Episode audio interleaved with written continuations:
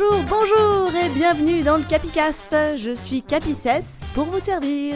Aujourd'hui pour ce deuxième numéro, je vais vous parler de l'incroyable, de l'extraordinaire, de l'époustouflante Martha Gellhorn.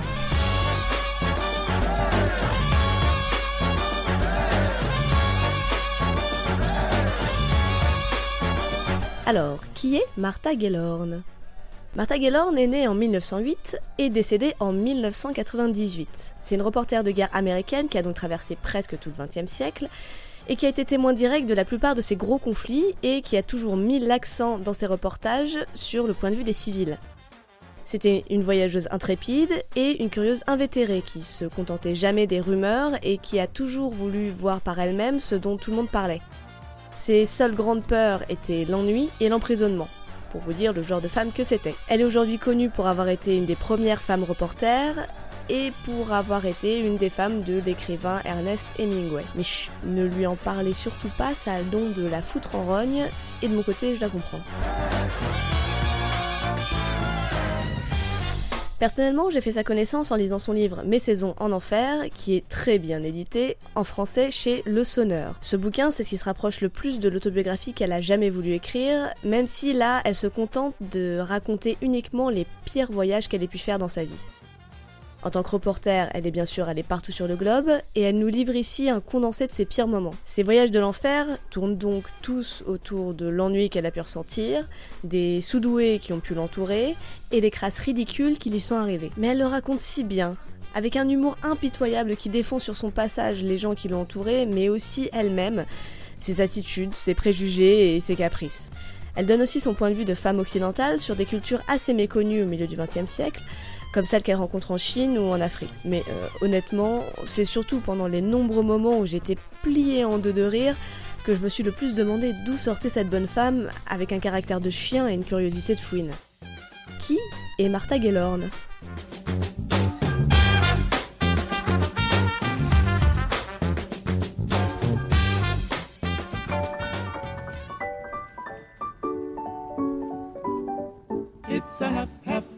day.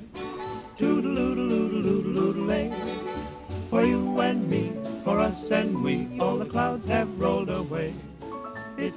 Ah, vous le sentez avec moi, le bon air de Saint-Louis, gorgé des parfums des fleurs, de la terre, des épices et du Mississippi.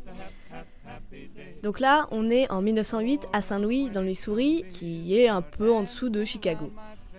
La guerre de sécession est passée, les Noirs et les femmes commencent à se révolter pour avoir des droits, on a bien récupéré les Caraïbes en battant les Espagnols, l'industrialisation bat son plein, l'économie va bien, les vaches commencent à s'habituer à voir passer les trains, on construit les premiers gratte-ciel, bref c'est un peu la fête aux États-Unis. À ce moment-là, Saint-Louis est la quatrième ville du pays, elle est très peuplée, elle est traversée par le Mississippi et a déjà accueilli ses premiers Jeux Olympiques et son expo universelle. Plutôt une ville cool. Martha arrive donc à cette époque-là. C'est la seule fille dans une famille de quatre enfants. Ses parents s'appellent George et Edna et c'est des immigrés allemands qui se sont rencontrés, se sont choisis et se sont mariés à Saint-Louis. Son père George est gynécologue et sa mère Edna est une suffragette qui anime le mouvement des femmes pour l'obtention du droit de vote et qui d'ailleurs continuera à se battre pour les droits civiques des femmes même après leur victoire en 1919. Donc une sacrée bonne femme. Avec des nets Paris, avouez qu'une femme habillée en femme, c'est pas si mal. Ce sont tous les deux des progressistes acharnés qui incultent à leurs enfants l'importance des faits contre le mensonge ou le ragot, et surtout l'importance de l'humour. La petite Martha grandit donc dans une famille moderne, aisée, entourée de parents ouverts et de deux grands frères. Chez les Gaylord, on rigole bien et les parents encouragent l'autodérision, mais ce qui les empêche pas d'exiger aussi de la rigueur, et ils se moquent souvent de toute forme d'auto-apitoiement. Ils sont tellement en avance sur leur éducation qu'ils mettent Martha et son petit frère dans la première école progressiste de Saint-Louis. Martha adore ses parents et elle a hérité d'eux sa propension à l'in- à l'indignation, son esprit de révolte, l'idée qu'il faut jamais s'apitoyer sur son sort et leur humour évidemment. C'est aussi un très beau couple et elle voit dans cet amour mutuel un exemple à suivre et je spoil un peu. Désolée, à la fin de sa vie, elle regrettera toujours de jamais avoir trouvé la même chose de son côté. Évidemment, les parents sont très fans de poésie et Martha a l'habitude d'en lire avec sa mère depuis toute petite. Du coup, elle se met très vite à écrire. Adolescente, elle est très impliquée dans le club de débat de son école, dans le conseil scolaire et dans le journal de son école aussi. En gros, depuis petit, Martha a toujours aimé les rôles de leader. Elle écrit, elle lit beaucoup, et en même temps, elle développe un sacré caractère rebelle et combatif. L'aîné George quitte la maison à 16 ans, excédé par la pression que son père met sur ses épaules, personne n'est parfait, et il part pour la Navy. Le second, Walter, lui, s'entend très bien avec son père et il fera des études de droit, ce qui satisfera totalement les parents. Puis arrive Martha, qui est têtue comme une mule et qui semble tout à fait marcher sur les traces de sa mère.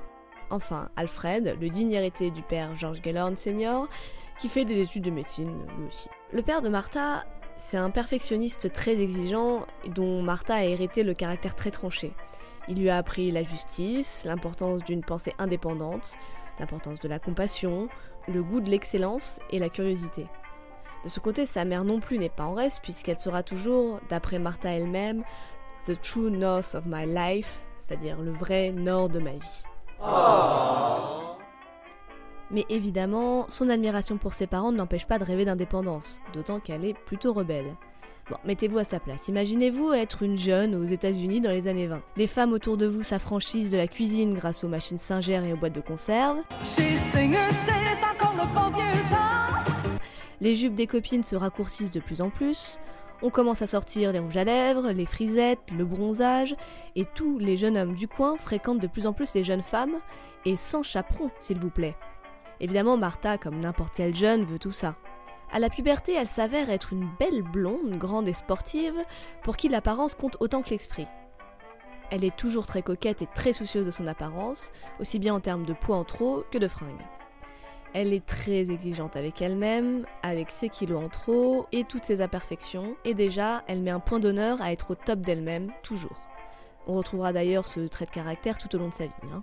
Comme beaucoup de jeunes friquets de Saint-Louis, elle passe plusieurs étés en Europe, mais c'est à ses 17 ans, à Grenoble plus précisément, malgré la présence d'un chaperon, qu'elle découvre les premiers baisers, les discussions à rallonge, les cigarettes et la volonté farouche de tout découvrir maintenant tout de suite. Contre toute attente, elle rate une première fois ses examens d'entrée à l'université de Philadelphie. Mais elle finit quand même par y arriver la deuxième fois, alors hein, on va pas en faire tout un pataquès. Au début, elle s'y plaît pas tant que ça, mais c'est là qu'elle se rend compte de la valeur du travail comme distraction, comme euh, élément qui vous fait oublier tous vos soucis et qui vous fait oublier vous-même d'ailleurs. C'est là qu'elle apprend la citation de Malraux qu'elle recopiera partout, qu'elle sortira à tout bout de champ, à tous ceux qui veulent l'entendre. Travail, opium unique. Bon, d'accord, je pense que ça rend mieux en français quand on parle anglais. Je peux peut-être essayer de la faire avec l'accent anglais. Non, bref, vous, avez compris l'idée. Elle se plonge donc dans le travail, dans la lecture, dans l'écriture. Elle découvre de nouveaux auteurs comme Proust qui la saoule au plus haut point, ou comme Ibsen qu'elle adore au contraire. Elle passe brillamment ses examens et elle finit par s'ennuyer. Et ouais, au bout d'un moment, elle estime qu'il n'y a pas assez de travail à la fac pour s'oublier complètement et c'est pas les étudiants français qui vont la contredire là-dessus. Elle estime que les discussions avec les autres étudiants ne sont pas stimulantes, et elle est prise de l'envie de quitter tout ce cocon confortable de théorie et d'intellectualisme pour se frotter à la réalité vraie. Donc en 1929, à 21 ans, elle quitte la fac de Philadelphie après sa première année pour vivre de sa plume et gagner sa croûte toute seule. Haut et fort qu'un diplôme universitaire ne mènera qu'à des boulots dont elle veut surtout pas, D'après elle, l'écriture ne demande pas un diplôme mais de l'expérience. Du coup, elle se met à démarcher tous les journaux du pays pour avoir un poste. Après s'être ramassée une pelletée de refus, elle obtient quand même un stage dans un hebdomadaire new-yorkais réputé, le New Republic, qui lui offre donc d'abord un stage d'été. On est tous passés par là, hein, on va pas lui jeter la pierre. Elle est d'abord chargée de relire des épreuves, c'est-à-dire le journal avant qu'il soit publié, mais ce boulot l'ennuie euh, à tel point qu'elle y laisse, je la cite, plus de coquilles que l'histoire du journal n'en a jamais connu. Malgré ça, et malgré ses quelques soucis avec l'orthographe qui persistent, elle y publie quand même quelques courts articles, et par la suite elle est engagée dans un quotidien de la ville d'Albany, qui est un peu paumé quand même dans l'état de New York, où elle s'occupe de la rubrique du club des femmes et des faits divers. Imaginez un peu l'ambiance, c'est la seule femme reporter du journal, elle se tape tous les articles inintéressants et l'ambiance de la rédaction est bien pesante et macho.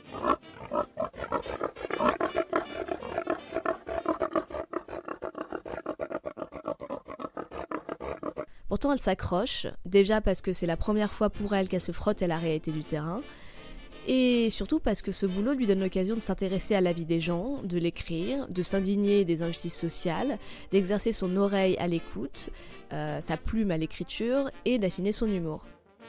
Bon, elle finit quand même par craquer au bout de six mois, hein, et elle revient à Saint-Louis chez ses parents, où elle commence l'écriture d'un roman sur sa toute première machine à écrire. Et croyez-moi, il va y en avoir d'autres qui vont suivre. Évidemment, au bout de quelques mois, la bougeotte la reprend et elle décide de partir à Paris. Pourquoi Paris? Bah, Parce que c'est la ville romantique à souhait, c'est la ville des penseurs, la ville des bons vivants, et c'est surtout la ville où tout est possible. Et puis en plus, elle garde un souvenir impérissable de ses dernières vacances à Grenoble, où elle a dû en voir des belles. Elle prend donc le train jusqu'à New York, où elle squatte le canapé d'un de ses frères. Une fois là-bas, elle propose à une ligne transatlantique de rédiger un article sur le trajet New York-Paris, en échange du billet gratuit. Rien que ça. Et ça marche parce que oui, ça se faisait beaucoup à l'époque, trop facile. Elle a donc 22 ans et la voilà partie pour Paris. Elle déclara plus tard Ma vie commença en février 1930.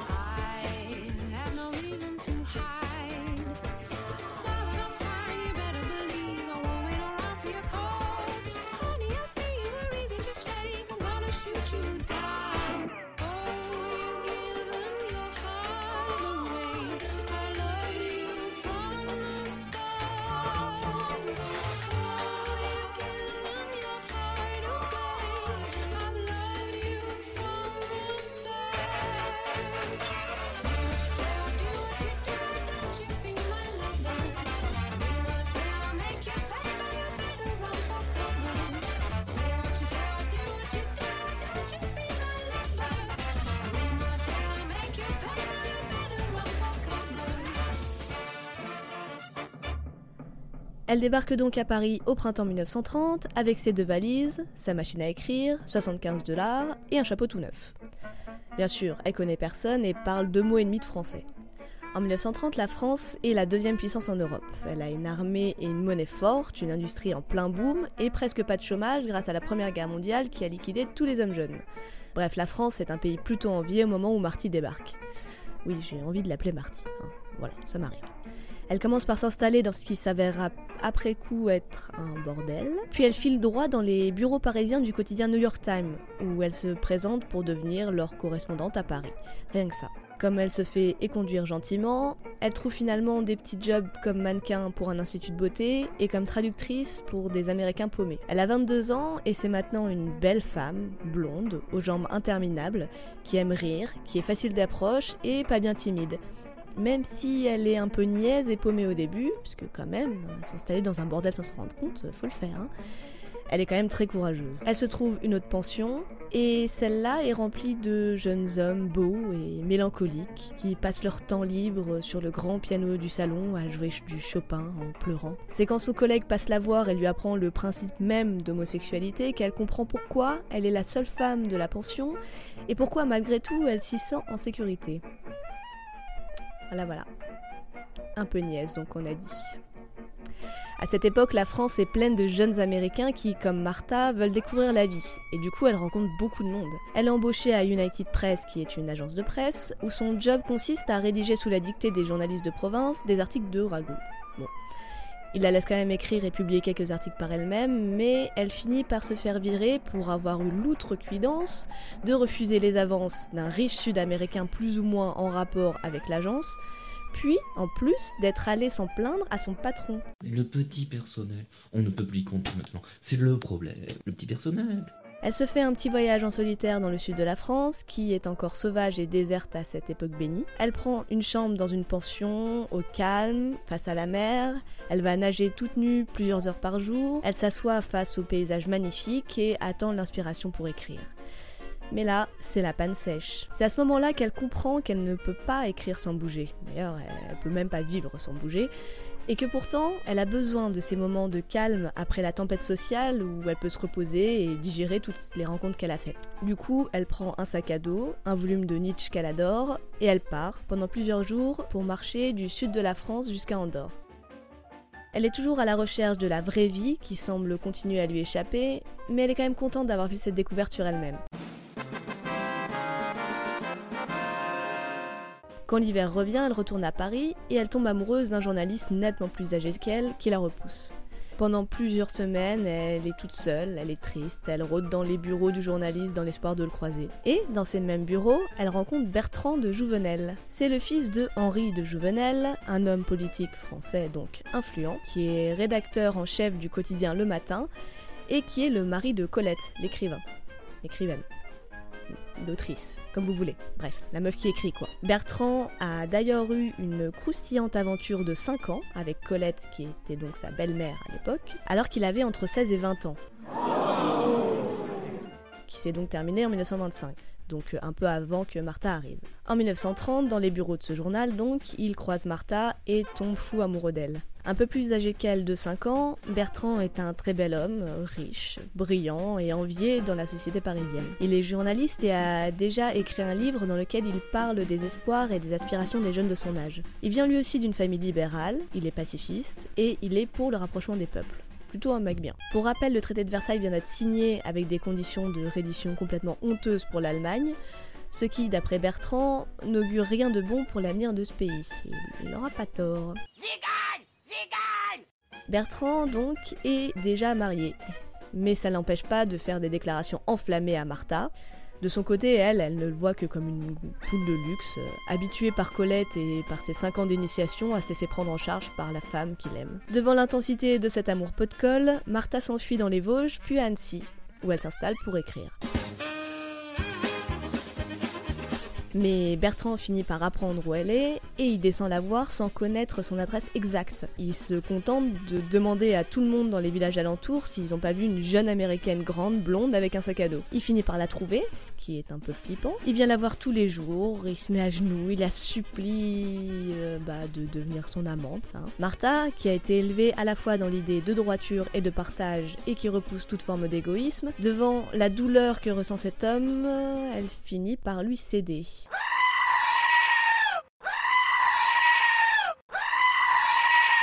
Ne faites pas ça, les enfants, c'est mal, votre corps vous appartient et vous ne devez rien à personne. You go girl. Bon, d'ailleurs, elle s'enfuit au matin par la fenêtre, et pas très fière d'elle. Bertrand, lui, ben, il la suit, plus amoureux que jamais et plus collant que jamais. Mais parce que c'est aussi un jeune homme brillant, ils finissent tous les deux par bien s'entendre et par partager de longues discussions passionnantes. Ils alternent euh, des voyages en Suisse, en Italie, en France, et des séjours à Paris où Bertrand écrit pendant que Martha prend des cours de philosophie allemande à l'école des hautes études de sciences politiques. Bon, évidemment, hein, vous commencez à la connaître. Elle est incapable de rester assise à écouter des lectures et des analyses. Elle s'intéresse plutôt aux débats politiques qui remplissent le Paris des années 30. Elle commence à délaisser ses amis américains insouciants et légers, qui veulent faire la fête tout le temps, pour plutôt fréquenter des Parisiens élégants et politisés. Bertrand, lui, au bout de quelques mois de liaison, finit par quitter sa femme, mais elle refuse le divorce et lui apprend même qu'elle est enceinte et elle le supplie de revenir. Et ce qui devait arriver arriva. Martha, elle aussi, se retrouve enceinte, mais elle refuse de garder l'enfant. Elle aurait très bien pu se faire avorter en France, puisque dans les années 30, même si c'était illégal, la France est le pays qui a le plus haut taux d'avortement en Europe. Au lieu de ça, elle retourne aux États-Unis pour se faire avorter à Chicago en décembre 1930 toujours très pragmatique, elle s'en occupe comme d'une maladie, sans grand scrupule, et considère l'opération comme quelque chose qui doit être fait, une gêne dont on doit se débarrasser. Là encore, vous remarquerez son caractère bien décidé, avec son refus catégorique de s'apitoyer sur son sort et sa volonté de toujours aller de l'avant sans trop réfléchir au passé. En apprenant à la fois sa liaison avec un homme marié et son polichinelle dans le tiroir, son père est furieux. Malgré un climat très tendu à la maison, et j'avoue que les longues lettres d'amour entre elle et Bertrand n'ont pas dû aider, Martha reste plusieurs mois chez ses parents pour écrire. Au bout d'un moment, évidemment, elle en peut plus, et elle persuade à la fois le journal Post-Dispatch de la payer 25 dollars pour chaque histoire, et la Missouri Pacific Railway de lui donner un pass en échange d'articles sur un voyage qu'elle ferait sur cette ligne. En avril 1931, elle saute donc dans un train avec son sac à dos et parcourt les États-Unis d'ouest en est et aller-retour. Elle écrit sur les ambiances des villes, sur les petites gens, elle interviewe une femme torero, un leader syndical de prisonniers, un boxeur poids lourd, un poète, une prostituée française enceinte fan de Dumas et de Gide. Elle dort dans les trains vides, elle mange ses haricots froids même la boîte, elle se joint aux hommes des chemins de fer pour des paris, elle repousse les assauts des gros relous, elle s'ennuie aussi un peu parfois. Toujours en mouvement, elle alterne encore une fois entre le besoin de compagnie, le besoin d'amuser les autres et de rencontrer des nouvelles têtes, et le besoin de grands espaces et de solitude. Elle fréquente les nightclubs et les soirées élégantes de New York, elle se fait plein d'amis, elle part au Mexique toute seule sans parler espagnol et ni, ni avoir fait ses vaccins, et découvre Mexico qu'elle adore. Un jour, elle apprend que le jeune réalisateur Eisenstein tourne un film dans le désert sur l'histoire du Mexique, qui sera son nom terminé Que viva Mexico pour les connaisseurs. Sans même le connaître, elle saute dans un train puis sur une mule pour plusieurs jours de voyage pour le rejoindre et elle écrit un article sur la réalisation de son film. Enfin, à l'été 1931, à la fin de son contrat, elle retourne chez ses parents pour glandouiller, pour faire la fête, nager nue et bronzer. La chanceuse. Pendant ce temps, la dépression de la crise de 29 a eu le temps d'arriver à Paris et les riches américains désertent les cafés et vendent leurs immeubles. C'est le moment que choisit Bertrand pour partir aux États-Unis, officiellement pour écrire sur la dépression américaine, officieusement pour retrouver Martha, qui lui manque pas mal quand même.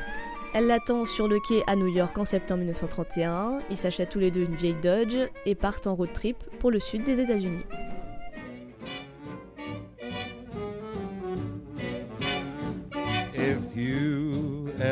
Plan to motor west, travel my way, take the highway, that's the best.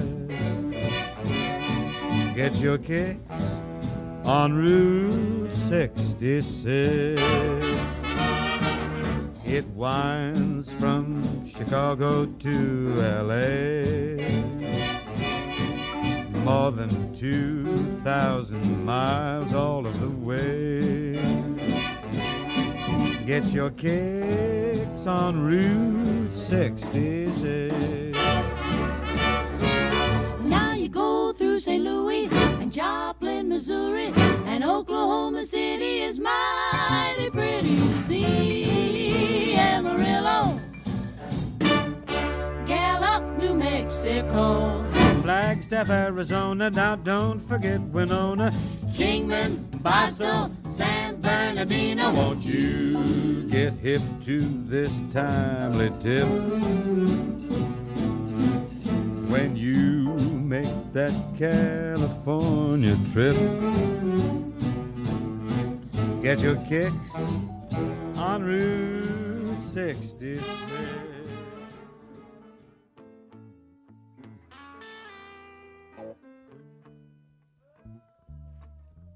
Bertrand, pour une fois, décide du chemin à prendre et note toutes ses observations sur la vie américaine. Mais le voyage des deux tourtereaux devient de plus en plus glauque. Ils sont pauvres tous les deux, ce que Martha déteste, puisqu'elle a déjà souffert du manque d'argent pendant ses voyages, mais elle affirme que la pauvreté est plus facile à supporter toute seule. Une nuit, alors que leur voiture est tombée en panne en plein milieu d'une route déserte du Mississippi, un chauffeur poids lourd les prend en stop, plutôt sympa, mais en chemin il fait une pause pour assister à un lynchage. Martha et Bertrand refusent tous les deux de descendre pour voir le spectacle de plus près, mais depuis le camion, ils sont quand même tous les deux témoins de la scène. Ils garderont toujours dans leur mémoire ce souvenir d'horreur et de culpabilité.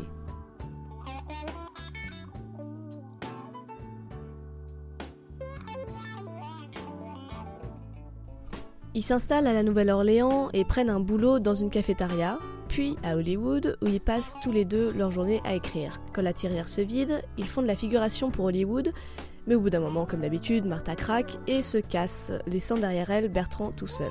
Damn, girl. Elle s'installe quelque temps seule au bord de la mer et elle est partagée entre la présence de Bertrand qui lui manque et la culpabilité qu'elle ressent en constatant à quel point elle apprécie autant la solitude.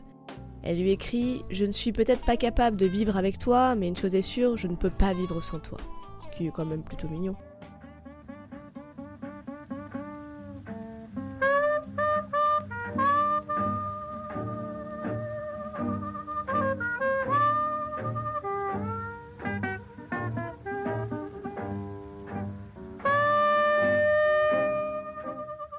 Après être resté six mois aux États-Unis, Bertrand décide de repartir en France. Il essaye toujours de divorcer de sa femme, qui refuse toujours catégoriquement, et elle a même accouché d'un très beau bébé tout blond qui, à son grand désarroi, lui rappelle beaucoup Martha. Quant à Martha elle-même, elle finit par rejoindre Bertrand en France et tous les deux partent en Allemagne pour assister aux élections du Reichstag. Pendant son voyage en bateau, Martha attrape une otite très très douloureuse qui, après trois mois d'hiver en Allemagne, vous imaginez bien, s'empire et qui l'oblige à prendre de la morphine pour supporter la douleur. Au bout de quelques mois, Bertrand doit repartir à Paris et il la laisse, elle et son otite, toute seule en Allemagne. Mais il la retrouve quelques mois après en Espagne où elle a fui avec une copine pour retrouver la joie de la chaleur, puis ils reviennent tous les deux à Paris.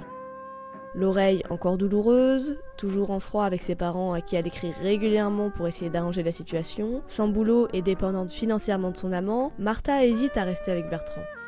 Elle est complètement paumée et complètement déprimée au moment où elle remonte à Paris, mais elle finit par trouver un petit boulot dans les pages mode du très glamour magazine Vogue. Avec son physique de grande blonde et sa minceur extrême causée par des mois de maladie, elle est très demandée comme mannequin chez Chanel et Schiaparelli. Je ne sais pas qui c'est, c'est un grand couturier apparemment. Et elle arrive même à se récupérer quelques robes de créateurs, ce qui est plutôt la classe. Elle rentre alors dans une période très glamour de sa vie, partagée entre le monde de la mode et ses fréquentations parisiennes politisées. Elle descend dès qu'elle le peut au Lavandou dans la maison de famille de Bertrand, sans Bertrand, pour profiter de la solitude, du soleil et de la mer. Elle tombe enceinte encore une fois et se fait avorter, cette fois en France, et encore une fois sans que ça semble la traumatiser.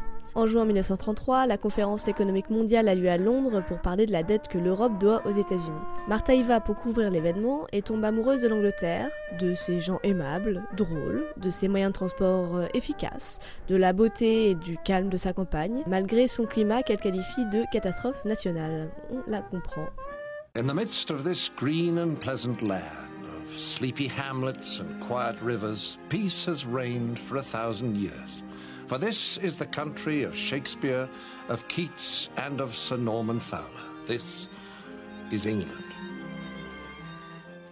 Quand l'été arrive, le couple va en Espagne chez des amis pour passer tout un été au chaud, et cette fois ils se font passer pour un couple marié, c'est plus simple. Martin allant même jusqu'à signer des articles et documents officiels du nom de Madame de Jouvenel. Elle se considère comme mariée et ne voit pas de problème à ça. Martha reste à Capri jusqu'au début de l'hiver pour écrire et s'essayer aux nouvelles. Pendant l'hiver 1933, elle accompagne Bertrand et leur copain, l'écrivain Drieux-La Rochelle, dans une délégation des jeunesses françaises qui part rencontrer la délégation des jeunesses allemandes dans le but d'un rapprochement purement pacifique entre la France et l'Allemagne. Mais la jeune délégation allemande compte déjà pas mal de jeunes affiliés aux jeunesses hitlériennes, bonne ambiance, et retour les esprits sont divisés en France. Il y a ceux comme Martha qui se rendent bien compte que quelque chose ne va pas dans l'état d'esprit en Allemagne, et ceux comme Bertrand ou Drieux-La Rochelle qui pensent qu'un rapprochement est toujours possible entre les deux peuples, avec des compromis des deux côtés. Le fascisme est en pleine montée, la guerre se profile à l'horizon. En Italie, Mussolini est au pouvoir depuis 1924 quand même, et Hitler devient chancelier en 1933. Au début 1934, le climat politique en France commence à se dégrader sévère. Le pays est finalement touché par la crise de 29 avec une hausse du chômage, un accroissement des bidonvilles et des manifestations de masse qui sont violemment réprimées par la garde mobile. Bon, ça n'empêche pas Martha d'y participer plutôt joyeusement, en montant sur les fontaines avec ses talons hauts et en se faisant surnommer avec deux copines américaines les déesses de la Révolution. Le jeune couple et quelques potes journalistes lancent la revue La lutte des jeunes et Martha écrit dedans tout en continuant à travailler pour Vogue à écrire des articles glamour. Commence pour Martha une période de gros doutes, euh, violemment partagée entre le désir de se poser dans une maison loin de Paris avec de l'espace, de l'air frais, loin des gens, et d'élever une famille avec Bertrand. Et celui de rejeter cette vie de famille pour se plonger encore plus dans les rencontres, la fête, la politique, bref dans l'action, dans la vie même. Cette contradiction est la même que celle qui réglera le rythme de la vie de Martha, mais elle se voit arriver ici au croisement d'un chemin. Se poser ou repartir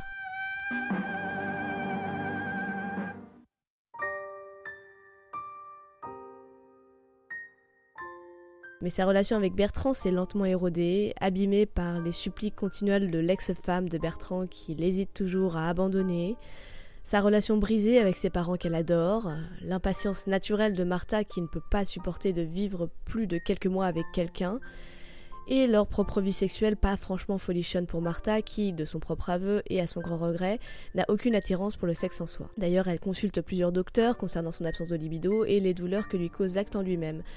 Puis elle finit par accepter la chose avec fatalisme, craignant qu'elle ne soit rien d'autre qu'une puritaine refoulée. The root of the trouble is the body. Our minds and spirits are comfortable together. And between us, we have two bodies one, eager and demanding, the other, polite and often kind.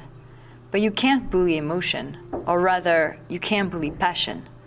I have no desire for affairs. My body, very curiously, has no need of that food.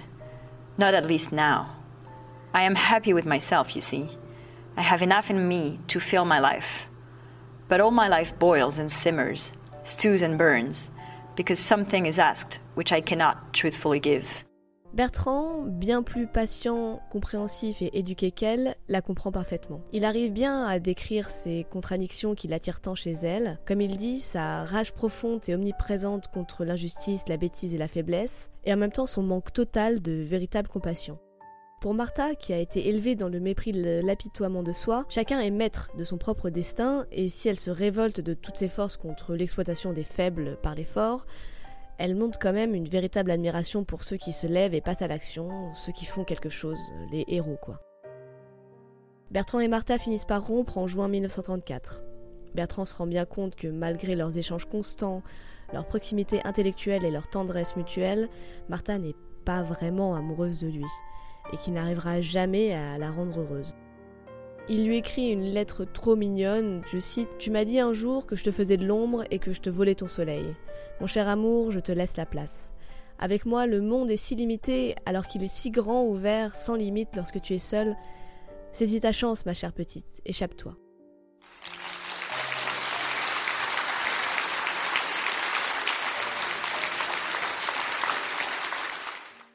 Après plusieurs mois d'hésitation et un voyage en Angleterre, Martha suit ses conseils et retourne aux États-Unis, bien décidée à laisser derrière elle sa vie en France.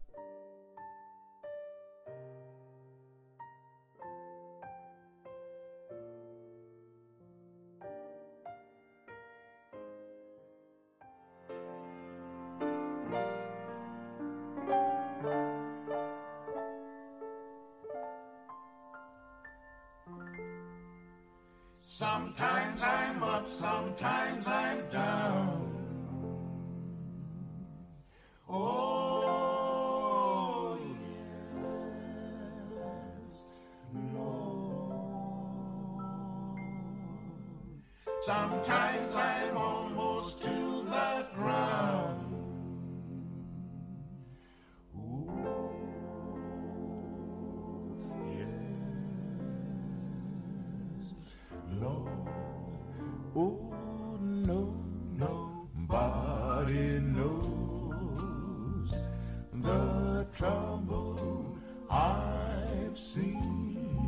I'm telling you,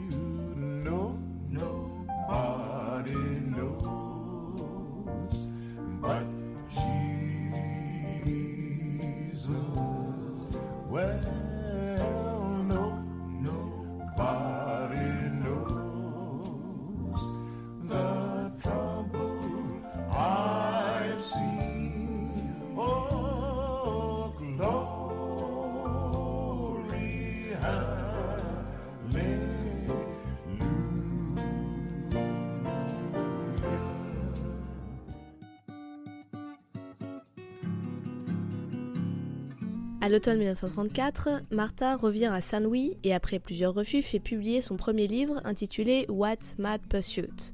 Désolé pour l'accent, mais il n'est pas sorti en français. Ce livre est malheureusement accueilli très mollement par la critique. Mais l'opinion la plus importante aux yeux de Martha est celle de son père. Malheureusement là aussi, il aime pas du tout ce bouquin qu'il juge trop centré autour de son héroïne, une jeune reporter plongée dans une Europe pendant la montée du fascisme, débutante mais courageuse. Ça vous rappelle personne?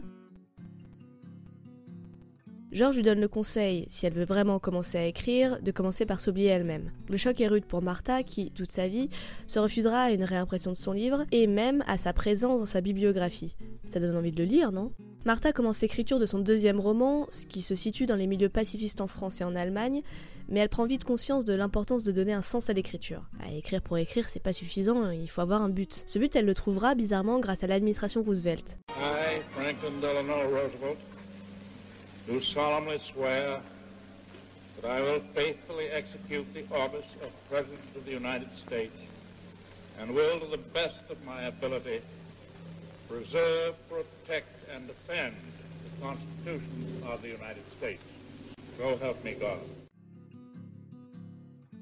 Martha rentre dans une Amérique en pleine Grande Dépression. Après le crash boursier de 1929, les usines font faillite, les chômeurs se multiplient et avec eux la misère. Après avoir vu la misère en Europe, Martha voit très vite que la même chose se passe dans son propre pays. Sur le sujet de la crise de 29, je vous invite très chaudement à écouter le podcast Culture 2000 qui est excellent et qui est le podcast des vraies massives.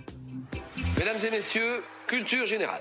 Le New Deal du président Roosevelt est mis en place en 1933 à la fois pour relancer l'économie et pour venir en aide aux chômeurs. En gros, pour résumer, c'est la grosse crise dans tout le pays. Il y a des milliers d'usines qui ferment, il y a 17 millions de travailleurs qui sont sans emploi et qui font des kilomètres à pied pour trouver du boulot. Comment on redresse tout ça?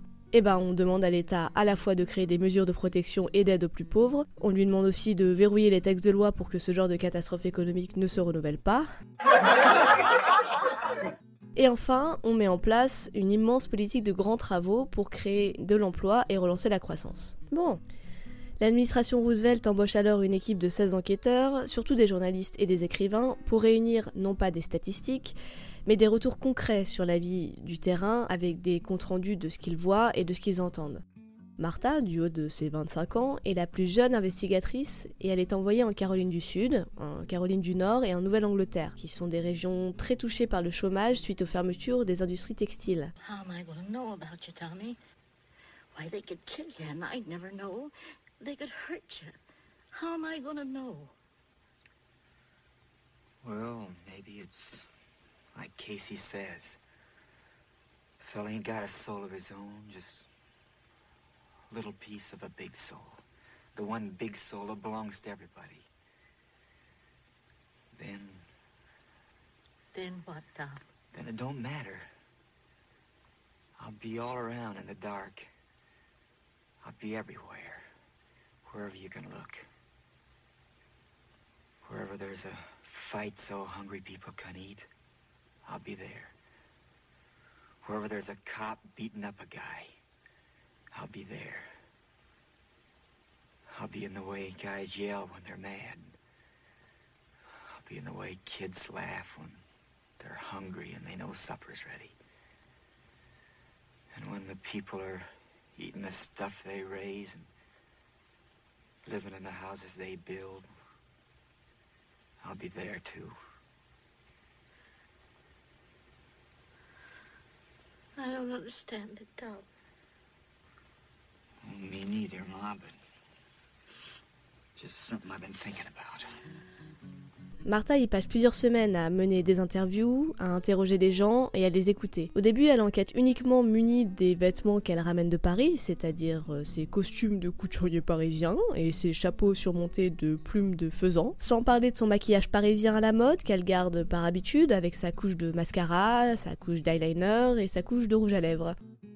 Elle met un bout de temps avant de se rendre compte du côté complètement décalé de sa tenue au milieu de son enquête, ce qui montre bien à quel point Martha se fout totalement de l'opinion que les gens peuvent avoir d'elle.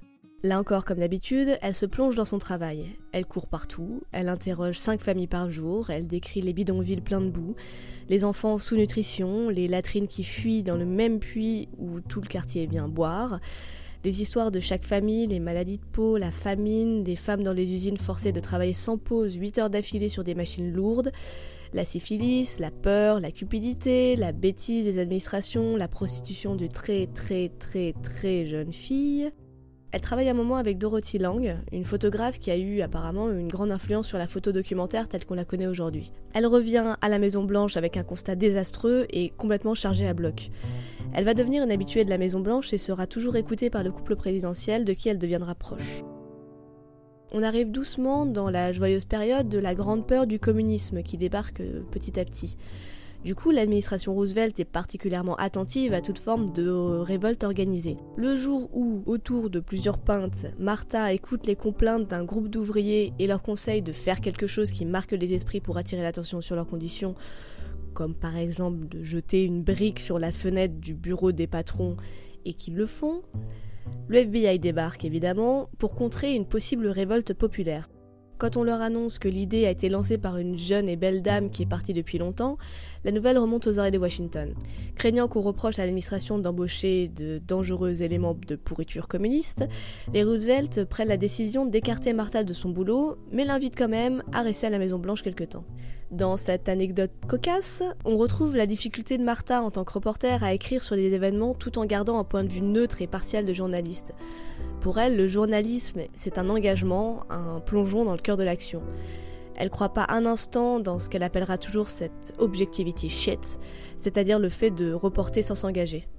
Objectivity? Fuck all your objectivity shit. Elle reste donc quelques semaines à la Maison Blanche. Elle y passe pas mal de temps avec la première dame Eleanor Roosevelt, qui est d'ailleurs une grande amie de fac de sa mère adorée et qui sera son mentor jusqu'à la fin de sa vie. Elle l'encourage à écrire sur ce qu'elle a vu, mais il est difficile de rester enfermée dans sa chambre quand le monde entier a rendez-vous à la Maison Blanche et Martha préfère discuter du sort du monde dans les couloirs de la Maison Blanche avec les autres. Au bout de quelques semaines, elle fait sa valise et part dans le Connecticut dans la maison de vacances d'un copain. Elle s'enferme 4 mois pour écrire. Il en sortira son recueil de nouvelles The Trouble I've Seen, j'ai vu la misère en français, qui s'appuie sur les vies qu'elle a pu croiser pendant cette enquête. Ce livre fut un des premiers à traiter de la Grande Dépression et cette fois la critique lui fait un très très bon accueil. Le père de Martha, George, a lu le manuscrit et cette fois ne tarit pas d'éloges sur son livre et l'encourage à continuer. Malheureusement, en janvier 1936, il meurt à la suite d'une opération de l'estomac où son cœur lâche et ne verra jamais le livre publié. Martha, le cœur brisé, repart en Europe. Londres, Paris, Stuttgart, Munich. Elle est plusieurs fois témoin de la brutalité galopante du régime allemand. Hitler est chancelier depuis 1933, Mussolini dirige l'Italie fasciste depuis 1925 et ils se sont tous les deux rapprochés depuis 1935. Ça sent pas très bon tout ça. Martha essaye de se remettre sur son roman pacifiste entre français et allemand, mais elle galère, euh, tu m'étonnes, dans ce genre d'atmosphère. Elle se fait quelques amis et quelques amants de passage, mais rien de durable. Elle tombe toujours soit sur des brutes, soit sur des hommes mariés qui n'arrivent pas à faire leur choix, et elle repart aux États-Unis assez déprimée. Heureusement, Tati Eleanor Roosevelt est là pour lui remonter le moral et pour la remettre sur le droit chemin. Elle lui dit qu'elle n'a pas le droit de, je cite, s'apitoyer sur son sort et devenir encore un autre inutile et joli papillon blessé. Tu as trop de charme et trop de capacité pour ça.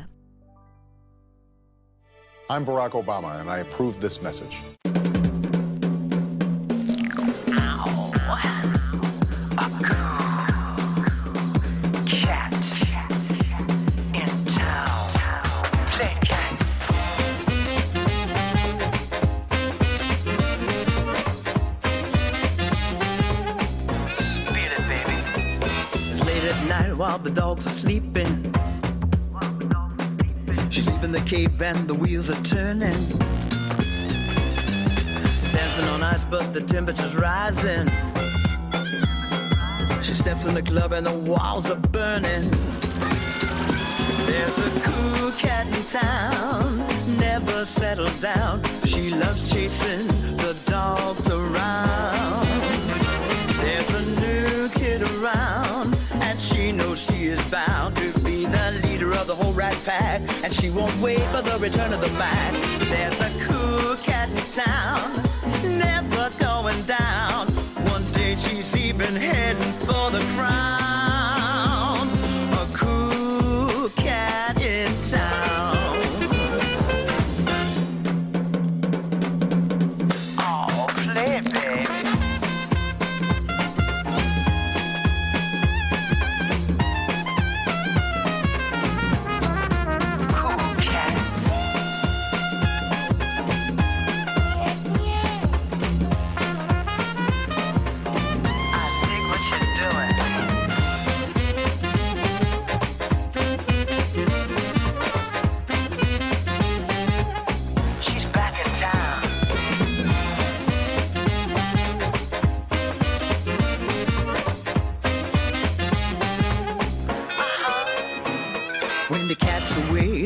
Mice are playing.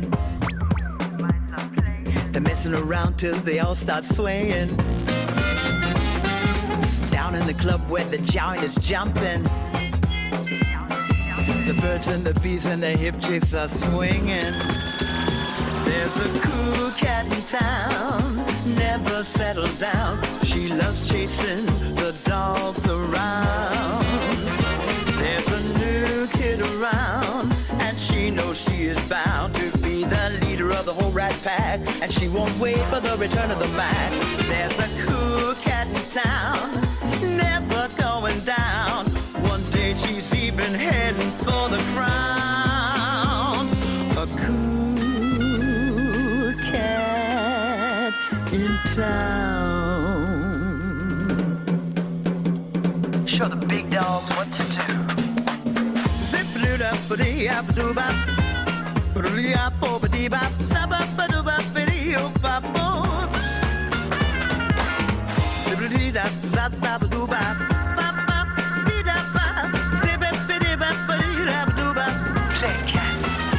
There's a cool cat in town.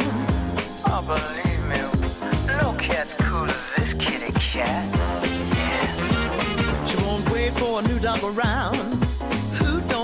Some cats in town? A cool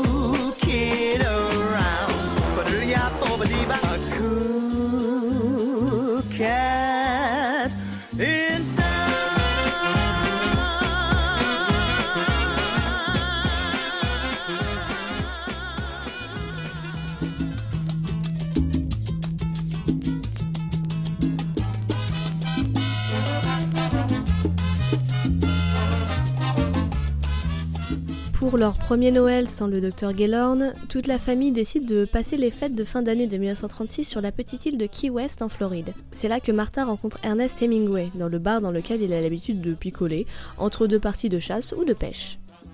Ernest Hemingway, c'est l'un des plus grands auteurs américains du XXe siècle. Il est né en 1899 et il a vite mené une carrière de journaliste et de reporter de guerre.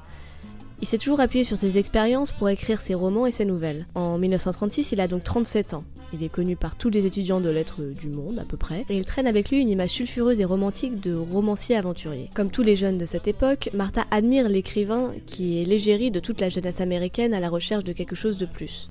Un autre de ses mantras, en plus de la citation de Malraux, vient de L'adieu aux armes d'Hemingway. You're too brave. Nothing ever happens to the brave. Tu es courageux, il n'arrive jamais rien aux courageux. Toute la famille se lie d'amitié avec l'homme qui propose de leur faire faire le tour de l'île en bateau et à pied. Hemingway a bien remarqué la jolie blonde aux jambes interminables, mais il la croit mariée à Alfred, qui est donc son frère. Mais ça l'empêche pas d'être bien décidé à la séduire, ce qui en dit long sur le caractère du bonhomme. Physiquement, Hemingway est grand, il fait plus d'un mètre 80, il est très costaud, il fait plus de 90 kilos, il a la peau tannée de quelqu'un qui aime passer sa vie dehors, les cheveux et la barbe très noirs. Il est toujours sur le qui-vive, toujours très drôle, très bavard, et il aime aussi écouter les histoires des autres. Il adore être entouré de sa petite cour de gens qui lui vouent un culte, et surtout de ceux qui le font rire. Pour lui comme pour Martha, l'engagement de l'écrivain et du journaliste est fondamental pour rester crédible. Il est fasciné par la compétition et par la brutalité. James Joyce le décrit comme un grand et puissant paysan, fort comme un bœuf. Il a donc 37 ans lorsqu'il rencontre Martha et il est marié à sa deuxième femme, une journaliste elle aussi. D'ailleurs, le couple invite la famille Gaylord chez eux dans leur maison de Key West assez fréquemment. Martha est rapidement fascinée par l'homme, évidemment, d'autant qu'Hemingway s'intéresse de près à la cause des républicains d'Espagne et s'apprête à partir couvrir la guerre pour le magazine Collier's Weekly. Forcément, entre l'Europe, la guerre, l'engagement journalistique, l'écriture, les deux ont beaucoup à se dire et Martha décide de rester 15 jours de plus à Key West. En plus, comme elle continue toujours à écrire son livre, elle cherche des conseils et des encouragements auprès du grand Hemingway, ça se comprend. Bon, en vrai, elle n'est pas particulièrement attirée par l'homme puisqu'elle préfère coucher avec un jeune et svelte suédois. Comme elle dit, je cite, elle paye sa dette pour ses 10 jours de camaraderie, d'amusement et de rire. À l'aube de ce qui sera la Seconde Guerre mondiale, Hemingway s'apprête donc à retourner en Espagne pour couvrir la guerre d'Espagne du côté des républicains. Et il passe son mois de janvier à préparer son départ, tandis que Martha, enfermée dans sa chambre à Saint-Louis, se débat avec l'écriture de son livre. Évidemment, elle finit par craquer et par rejoindre Hemingway à New York avant son départ en Espagne en toute amitié à peu près. Évidemment, elle brûle elle aussi de partir, alors pour se payer le voyage, elle se rend volontaire pour tester un nouveau traitement de la peau qui fait peler à mort pour mieux faire ressortir une nouvelle peau toute neuve. Et alors la marmotte, elle met le chocolat dans le papier d'alu. Elle dirait plus tard que ce traitement lui a détruit la peau, mais lui a permis d'aller en Espagne, donc c'est déjà ça.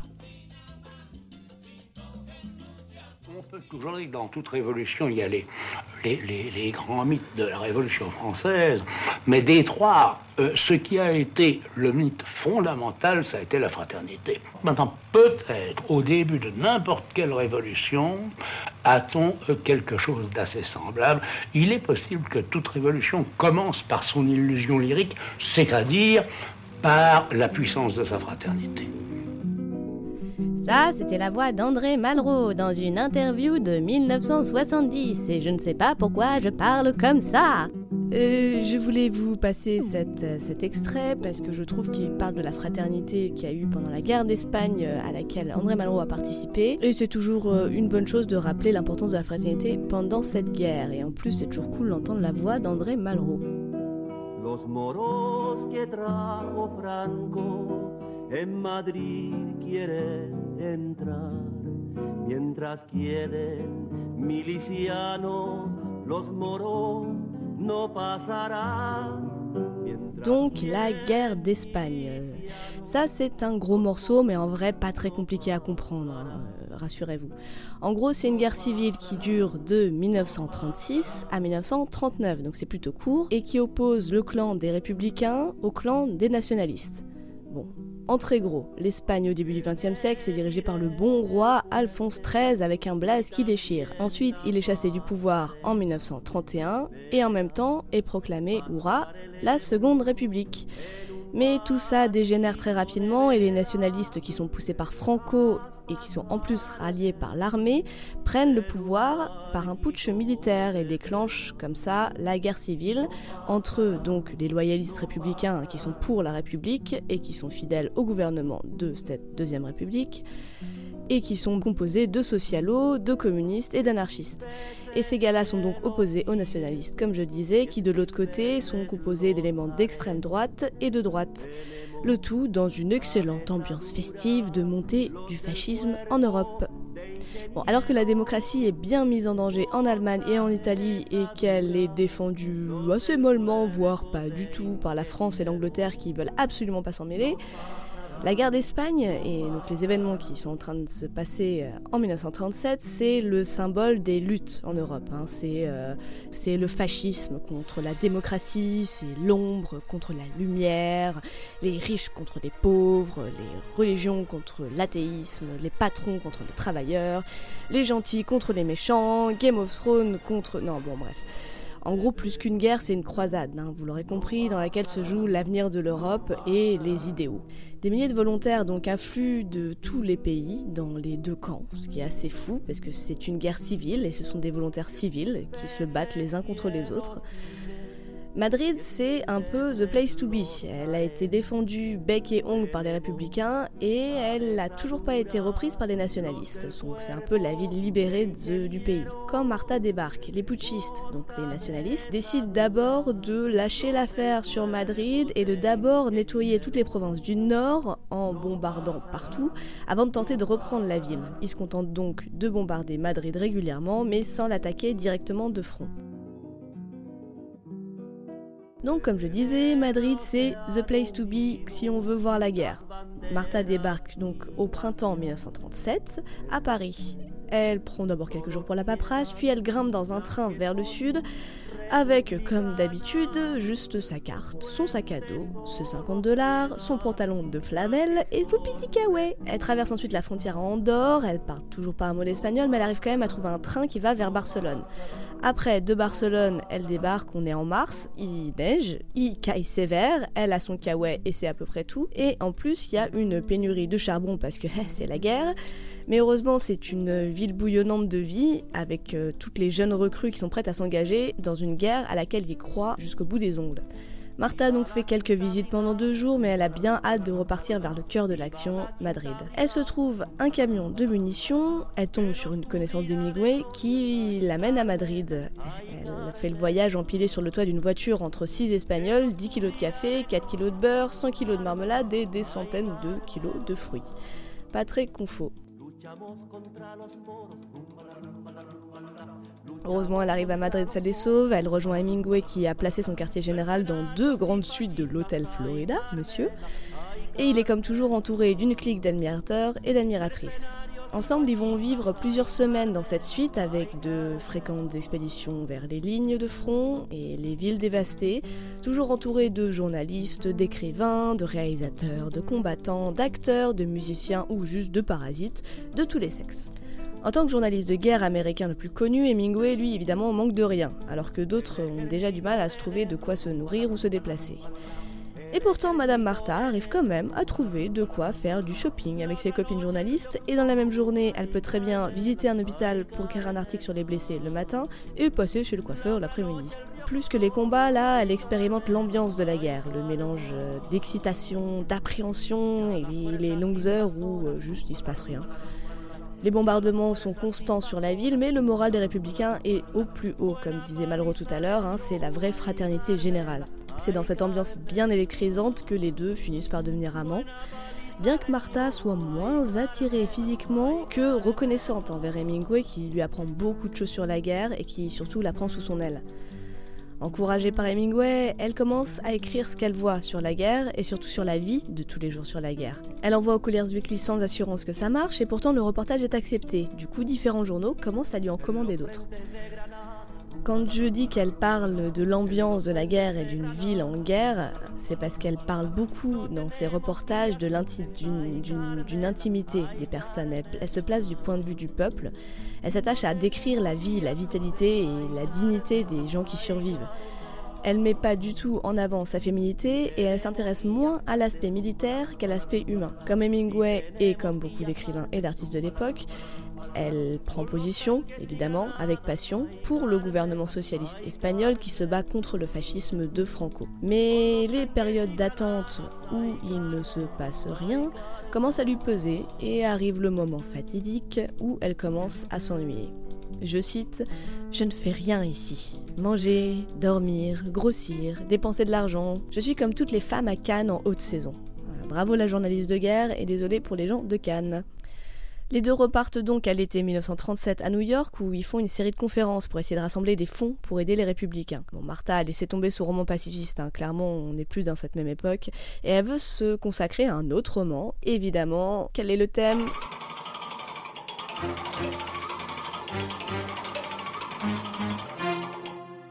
Oui, la guerre d'Espagne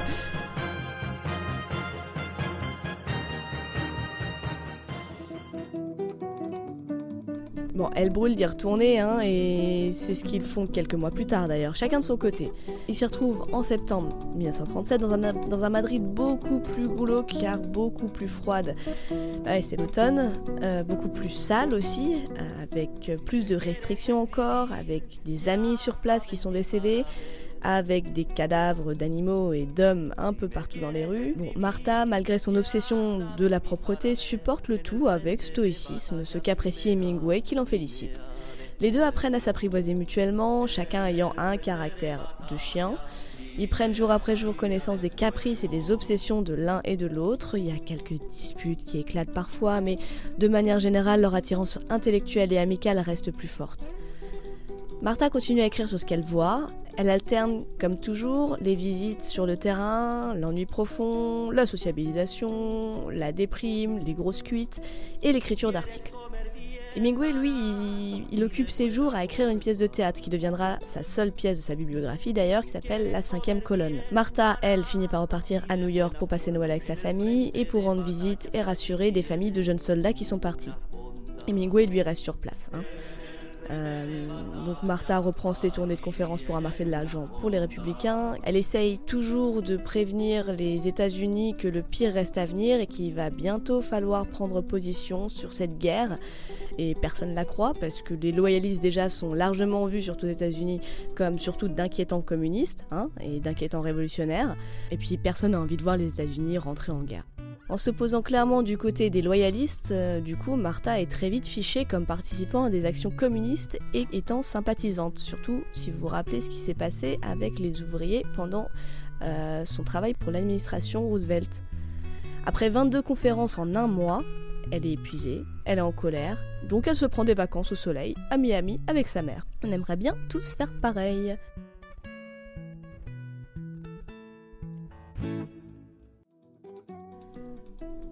En vrai, elle y reste pas longtemps, hein, puisqu'elle apprend qu'en Espagne, les fascistes regagnent du terrain, du coup elle s'y précipite pour, encore une fois, essayer d'être témoin de cette période historique.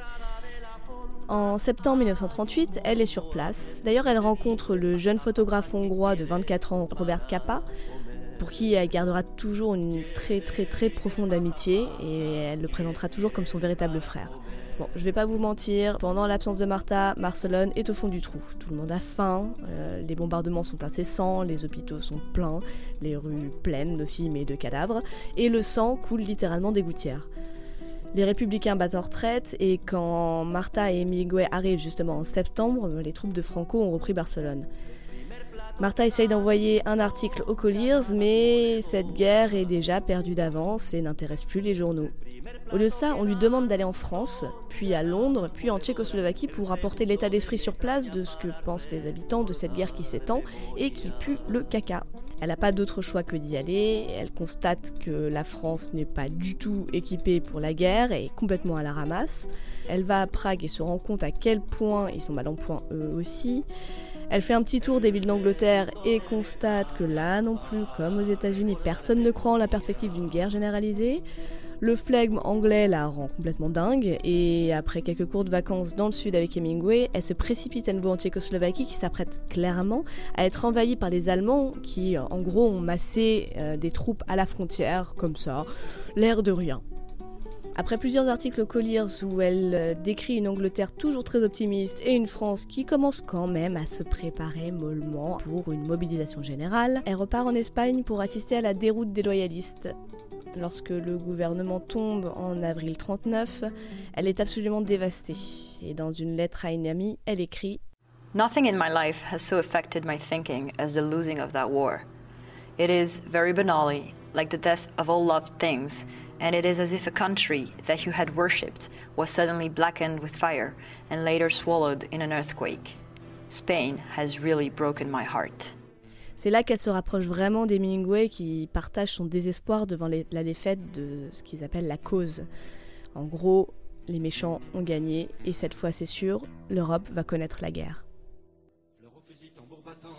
il va. Il a vingt ans, un cœur d'amant qui bat. Un adjudant pour surveiller ses pas. Et son contre son flanc qui bat. Quand un soldat s'en va en guerre, il a dans sa musette son bâton de maréchal. Quand un soldat revient de guerre, il a dans sa musette un peu de linge sale. Partir ou mourir un peu à la guerre, à la guerre. C'est un drôle de petit jeu qu'il va guère aux aux amoureux. Pourtant, presque toujours quand revient l'été qu'il faut s'en aller. Le ciel regarde partir ceux qui vont mourir au pas hommes, il en faut toujours car la guerre, car la guerre se fout des serments d'amour, elle n'est que le son du tambour. Quand un soldat s'en va en guerre, il a des tas de chansons et des fleurs ses pas. Quand un soldat revient de guerre, il a simplement eu de la veine et puis voilà. Simplement eu de la veine et puis voilà. Simplement eu de la veine et puis voilà.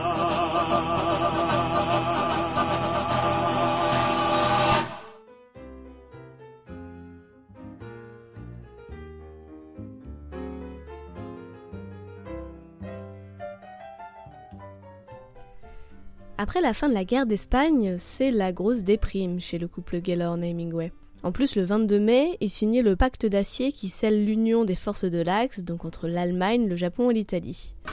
Je vous annonce la fin du monde Ah, tout le monde va périr Encore vous Ils se retrouvent à Cuba avec une grosse envie de calme pour écrire sur ce qu'ils ont vu.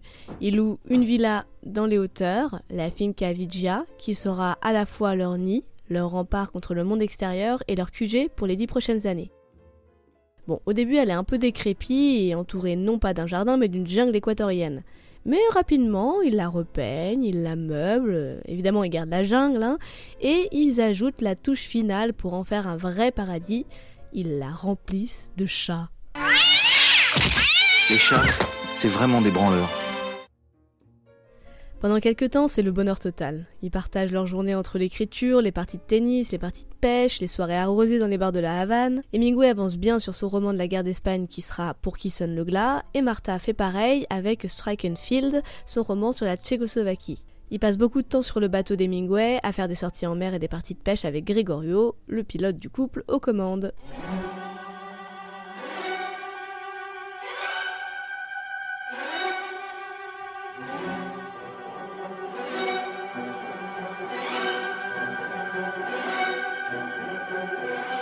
Lorsque le 1er septembre 1939, Hitler envahit la Pologne et ouvre le bal de la Seconde Guerre mondiale, les deux tourtereaux sont à leur bureau plongés dans l'écriture.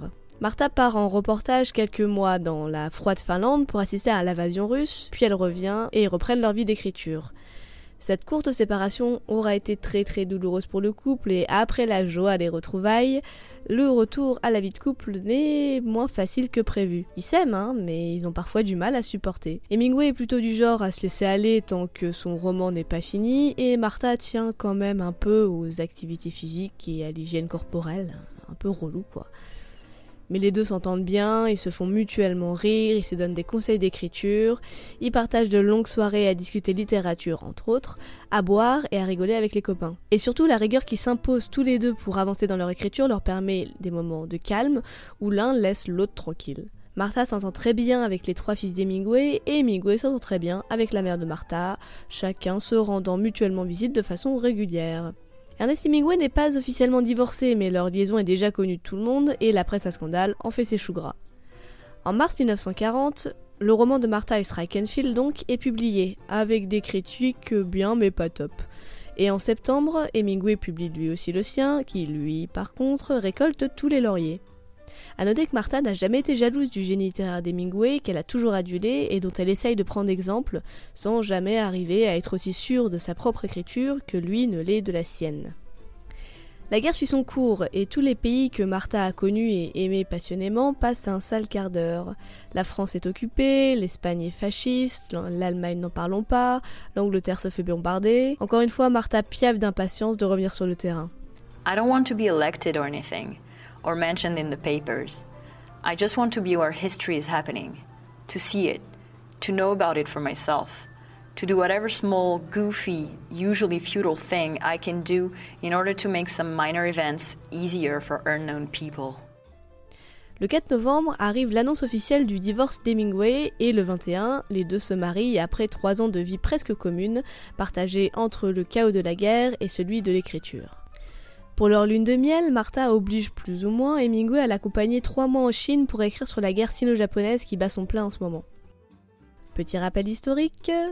En 1941, la Chine est en train de se défendre comme elle peut contre l'armée japonaise qui essaye de l'envahir depuis 1937 et qui leur met un peu leur race. Bien que le territoire soit grand et que les hommes sont nombreux, la Chine est clairement désavantagée et clairement désorganisée comparée à l'armée japonaise qui est mieux armée et qui les met à l'amende. Et en plus, au cœur même du pays se couve depuis dix ans un conflit entre le Kuomintang, qui est le pouvoir officiel en gros, et le Parti communiste chinois. Officiellement, les deux partis se sont ligués contre l'envahisseur japonais en laissant leur querelle de côté. C'est dans ce contexte un petit peu bordélique que débarquent Martha et Hemingway. Martha est ravie de pouvoir voir l'Orient avant de mourir, comme elle dit, mais le voyage s'avère être affreux. Martha ne supporte ni l'inaction ni le manque d'hygiène. À Hong Kong, elle est révoltée par les conditions de travail des ouvriers chinois qui sont proches de l'esclavage, alors que Hemingway, plus terre à terre, se contente d'accepter les choses telles qu'elles sont en picolant et en se faisant de nouveaux potes au bar de l'hôtel. Après, ils sont autorisés à visiter les premières lignes, évidemment chaperonnés par un chinois aussi inutile qu'amical, Monsieur Ma, pendant plusieurs jours, ils sont baladés d'un champ de bataille à l'autre, d'une parade militaire à un cocktail d'officiers, jusqu'au fin fond de la Chine, à dos de poneys minuscules et belliqueux, sur lesquels les pieds de l'imposant Hemingway touchent terre. Sous la pluie, avec les mouches et les moustiques, et le champignon que Martha attrape sur les mains qui se transforme vite en croûte de pu et de sang. Et évidemment Hemingway qui trouve rien de mieux à dire que franchement Martha, tu l'as bien mérité, je t'avais bien dit de pas te laver. Il constate l'état déplorable des soldats chinois qui ne sont en fait que des gamins affamés, pieds nus et armés qui se partagent la nuit une couverture pour cinq. On leur fait l'immense honneur de rencontrer de manière officielle les époux Chiang Kai-shek et de manière officieuse Zhou Enlai, qui est l'opposant principal du pouvoir officiel et qui deviendra le futur Premier ministre de la future République populaire de Chine. Il leur paraît d'ailleurs bien plus raisonnable, bien plus cultivé et bien plus digne de confiance que le généralissime, soit dit en passant. Martha décrit ses sentiments pour la Chine comme, je cite, une claustrophobie au cœur d'un pays immense. La Chine m'a guéri, dit-elle, je ne veux plus jamais voyager de ma vie. La vraie vie de l'Est est une véritable agonie à regarder et une horreur à partager. Elle le décrit dans Mes saisons en enfer d'une manière tellement expressive et tellement drôle que ça donne presque envie de faire le voyage avec eux, rien que pour voir sa tête à chaque nouvelle galère.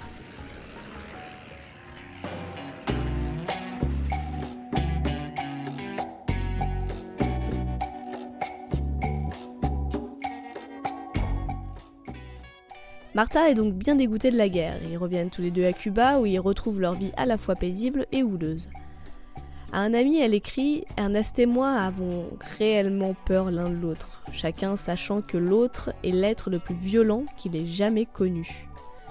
En 1941, elle publie déjà son quatrième livre intitulé The Heart of Another, un recueil de nouvelles chez Scribus qui s'avère être le même éditeur qu'Hemingway. Le couple étant viré en Arizona le 3 décembre 1941 quand les États-Unis font enfin leur entrée officielle dans la guerre avec le bombardement de Pearl Harbor par les Japonais.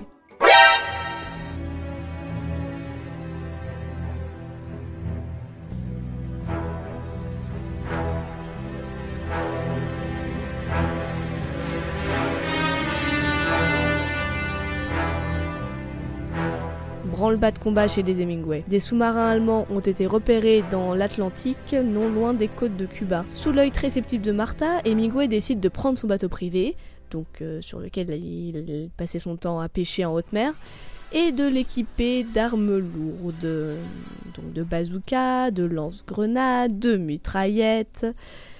Il décide aussi d'embaucher toute une équipe de mercenaires et de se balader dans le coin en se faisant passer pour un navire scientifique et de zigouiller du sous-marin nazi dès qu'il en voit un. Il persuade même l'ambassadeur américain, qui est lui aussi très sceptique, de participer à hauteur de quand même 500 dollars par mois aux frais de l'opération. Du coup, la Finca Vigia devient alors le QG de la joyeuse bande composée d'Américains, de Cubains et d'Espagnols qui, quand ils sont pas en mer, se remettent de leur chasse aux nazis, pas facile, en picolant et en jouant aux cartes bien sûr. Tout ça n'aide pas à apaiser les tensions entre les deux jeunes mariés et pour combler le tout, l'armée américaine interdit aux femmes correspondantes de guerre de se rendre sur le terrain. Heureusement, le Colliers demande à Martha de faire elle aussi un peu de chasse aux sous-marins, mais de son côté. Ils ont besoin d'elle pour jeter un œil vers les Caraïbes, pour raconter comment la guerre se prépare dans ces coins-là. Elle se fait pas dire deux fois et elle fait sa valise.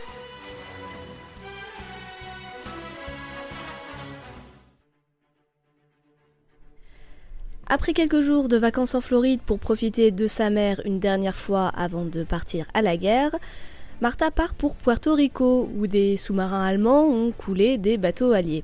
C'est surtout l'un des rares endroits au monde où Martha, en tant que reporter de guerre pourvu d'un utérus, a les autorisations de l'armée pour se déplacer. Sur place, elle écoute les survivants des bateaux torpillés. Ils racontent les semaines entières de cauchemars qu'ils ont passées à attendre du secours dans les eaux infestées de requins. Puis Martha se déplace le long de la côte, elle parle avec tout le monde, elle visite les bidonvilles et elle constate la pauvreté extrême d'une partie des habitants qui lui fait dire que, ouvrez les guillemets, la guerre est juste un peu plus pire que la paix. If nobody puts it down on the record anywhere, then the monsters win totally. It must be someplace on the record, because otherwise they can get by with anything. Does it stop anything? I have no feeling that anything I've done has been of any use, but at least it is better than silence, because if you're silent, then they can rewrite it any way they want. They can make it look great afterwards. So there is a point in the record. Mais comme Hemingway, elle aussi, elle veut voir les sous-marins de ses propres yeux. Alors, elle se trouve une carte, elle repère plusieurs îlots aux noms délicieusement exotiques et excitants comme euh, Saint-Bartholomew ou Virgon Gorda, pas très exotique ni excitant, bref. Elle loue un bateau, elle embauche des locaux pour la conduire et pour servir de guide et hop, c'est parti pour un autre des pires voyages de sa vie. Malgré une menace de cyclone, Martha embarque dans un tout petit bateau, enfin plus un genre de grande barque qu'un bateau d'ailleurs, sans gilet de sauvetage, sans instrument de navigation et sans toit, armée de quelques kilos de nourriture, des tomes de Proust, de sa petite robe blanche légère et d'un grand parapluie noir. C'est tout.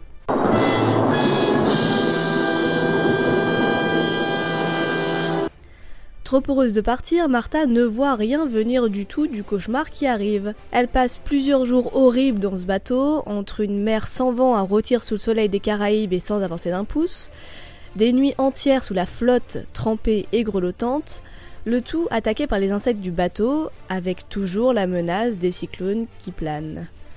Quand l'équipage finit par débarquer sur une île, Martha est plongée dans un état de léthargie totale. Les autres voyages d'île en île se passent un peu mieux et elle peut, à défaut de repérer des sous-marins allemands, se reposer, profiter du soleil, de la plage et nager à poil pendant des heures comme elle aime faire. Ici, la guerre n'a pas du tout l'air d'exister et à défaut d'écrire sur sa préparation, elle écrit sur les gens étranges qu'elle croise d'île en île. À beau matin, sur l'île de Saba, elle découvre que ses chauffeurs se sont barrés sans elle et le jour même arrive le cyclone tant annoncé.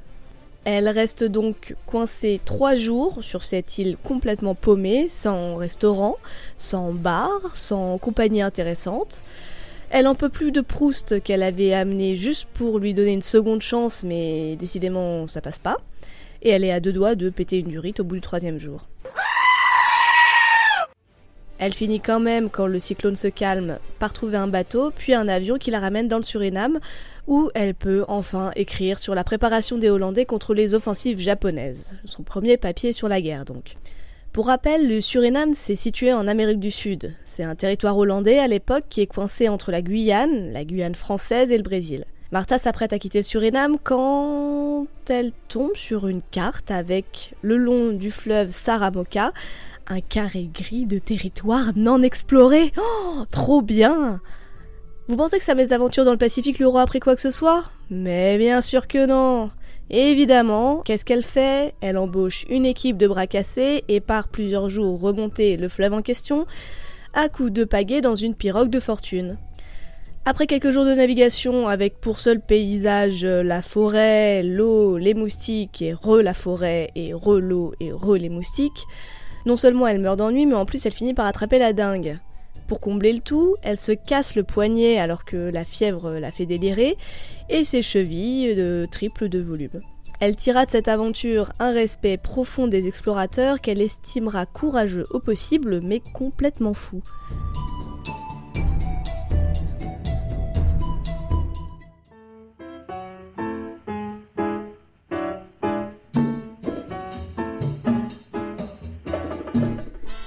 Petit retour à Cuba où, comme d'hab, les deux époux sont d'abord ravis de se retrouver, puis finissent par se jeter des meubles à la gueule.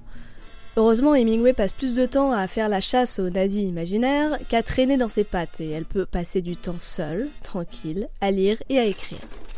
Pour une fois, le flot de l'écriture vient tout seul et elle passe pas trop de temps à réécrire le moindre mot. Du coup, elle progresse vite et en quelques mois, elle publie son cinquième livre, Liana, qui raconte l'histoire d'une mulâtresse et de ses déboires amoureux dans les eaux bleues des Caraïbes. Hemingway n'a toujours pas vu l'ombre d'un sous-marin allemand, mais il picole de plus en plus avec ses potes sur le Pilar et son humeur se dégrade. Les deux s'engueulent de plus en plus souvent et au final, Martha décide d'aller voir la guerre en tant que correspondante pour le Collier, avec ou sans autorisation de l'armée. Elle vit quelques semaines à New York où elle reprend contact avec la civilisation, ses amis et les fêtes mondaines, puis elle s'envole pour Londres dans un voyage rapide de 12 jours quand même qui passe par les Bermudes, le Portugal et l'Irlande.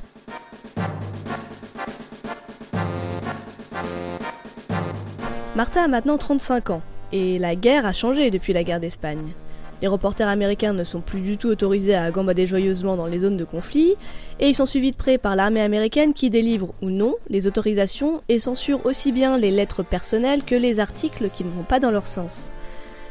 Bien que convaincu de la justesse de la cause de cette guerre qui défend la démocratie contre le totalitarisme, cette absence de liberté pour les journalistes rend Martha complètement dingue.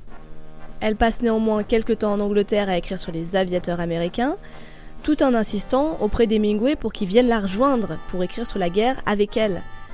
Mais lui, euh, plutôt bien à Cuba. Hein. En plus, il boude parce que Martha est encore partie au lieu de rester pour s'occuper de son derrière de légende vivante.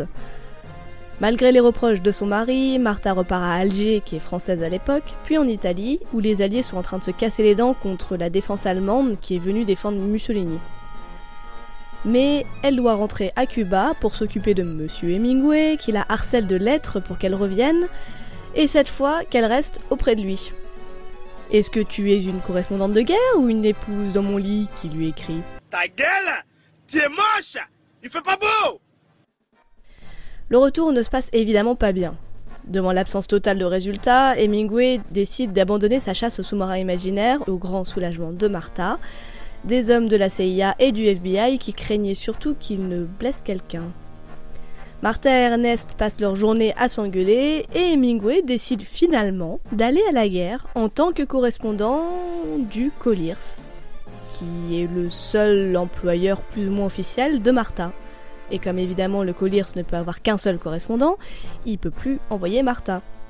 En gros, Hemingway décide de piquer son boulot à Martha, quoi. Ils nous volent notre travail Ils nous volent notre travail Volent notre travail Et en plus, il part dans un avion de luxe, mais seul, et il annonce à Martha que cet avion n'accepte pas de passagers femmes. Elle découvrira plus tard que, évidemment, c'était faux. Furieuse mais déterminée comme toujours à voir la guerre, Martha se trouve quand même une place pour l'Europe dans un bateau norvégien qui transporte des explosifs.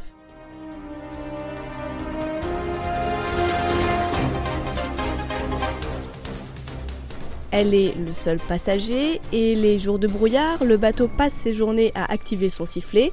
Comme le dit si bien Martha, le sifflet voulant dire bordel de merde, espèce de gros babouin ne venez pas me percuter sinon j'explose. C'est une traduction littérale que j'ai moi-même fait d'une de ses lettres. Elle passe ses 20 jours de voyage à ruminer à propos d'Hemingway, de leur mariage, mais accepte tout de même sa part de responsabilité devant l'échec évident de leur relation. En arrivant à Liverpool, elle apprend qu'Hemingway a été victime d'un accident de voiture, qu'il est à l'hôpital, qu'il est assez sérieusement blessé à la tête, mais que ce jour ne sont pas en danger. Sur place, elle découvre un Hemingway un peu sonné, mais en forme, avec la tête complètement enrubanée comme un fakir, et l'explosion de rire que cette vision provoque chez elle sonne, sans doute, dans la tête d'Hemingway, le glas de leur mariage. Blessé dans son orgueil de mâle, Hemingway passe les semaines suivantes à provoquer Martha pour créer des engueulades, à la harceler, à l'humilier devant des amis comme devant des inconnus. Un jour qu'il a été particulièrement odieux avec elle, il s'apprête quand même à aller inviter Martha à dîner pour se faire pardonner.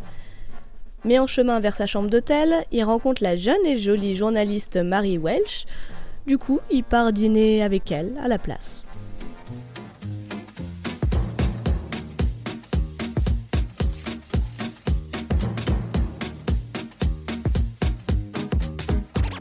This man is ticket for a ghost.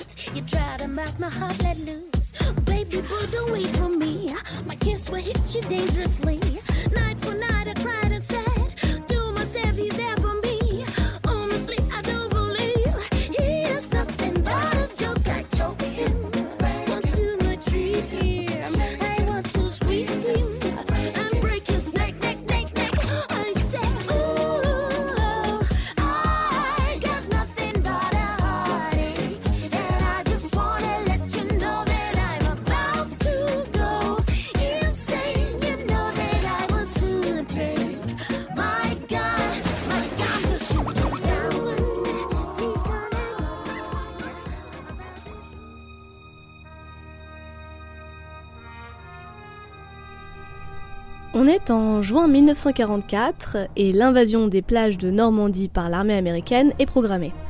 Toujours sans accréditation officielle puisque Hemingway, je le rappelle, lui a piqué sa place, Martha essaye de trouver un moyen de rejoindre la France à partir de l'Angleterre. La nuit du 5 au 6 juin, elle monte dans un bateau hôpital en se faisant passer pour une journaliste qui fait un reportage sur les infirmières. Une fois à bord, elle interroge quelques infirmières pour la forme, puis se planque dans les toilettes et attend que le bateau lève l'ancre et parte pour les côtes normandes. Personne ne se rend compte qu'elle est à bord, elle débarque le D-Day et elle est aux premières loges pour être témoin du débarquement. Contrairement d'ailleurs à la flopée des journalistes officiels, comme Hemingway, qui n'ont pas eu l'autorisation de s'approcher des côtes et qui voient ça depuis les péniches du débarquement à la jumelle. Sur le bateau, Martha se rend utile en faisant office de traductrice et en aidant à porter des brancards. À la fois participante à l'action et journaliste, elle est la seule femme à avoir débarqué ce jour-là et la seule journaliste à avoir été aussi près du débarquement. Son caractère bien trempé, son audace, son absence de soumission à l'autorité, son charme et sa capacité à se sortir de toutes les situations juste par la discussion l'aideront souvent à accéder à ce qui l'intéresse, aussi bien dans cette guerre que toute sa vie. Hemingway le prend très mal, avec son crâne et son orgueil toujours aussi blessés.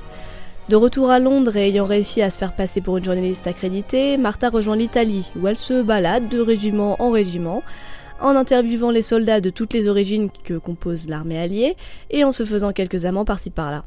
En apprenant la libération de Paris, inquiète pour ses amis sur place, elle fonce. Elle y retrouve Hemingway installé comme un roi avec sa cour au Ritz, qui déclare avoir libéré lui-même en tant que commandant de sa propre petite armée. La jolie Mary Welsh occupe bien sûr une chambre dans le même couloir que la sienne. Du coup, Martha prend une chambre dans un autre hôtel et prend bien soin d'éviter Hemingway autant qu'elle le peut, D'autant que son hostilité maintenant est complètement affichée. Hein. Monsieur est particulièrement vexé par le fait que ce soit Martha qui ait mis fin à leur relation en s'éloignant de lui plutôt que l'inverse. Martha retrouve son pari d'antan et quelques-uns de ses anciens amis, mais pas tous, certains étant morts, comme l'auteur clairement collaborationniste de La Rochelle qui s'est suicidé pour échapper aux purges. Martha repart avec l'armée américaine, bien que toujours sans autorisation officielle. Elle suit leurs avancées et leurs victoires contre les nazis en Belgique, puis en Allemagne où elle se fait attraper en train de fouiner par le commandant Gavin. Celui-ci tombe immédiatement sous le charme de Martha et la laisse repartir. Elle le retrouvera quelques semaines plus tard à Paris où une jolie histoire de cul et d'estime mutuelle commencera. En mai 1945, elle est parmi les premiers journalistes à écrire sur la libération du camp de Dachau.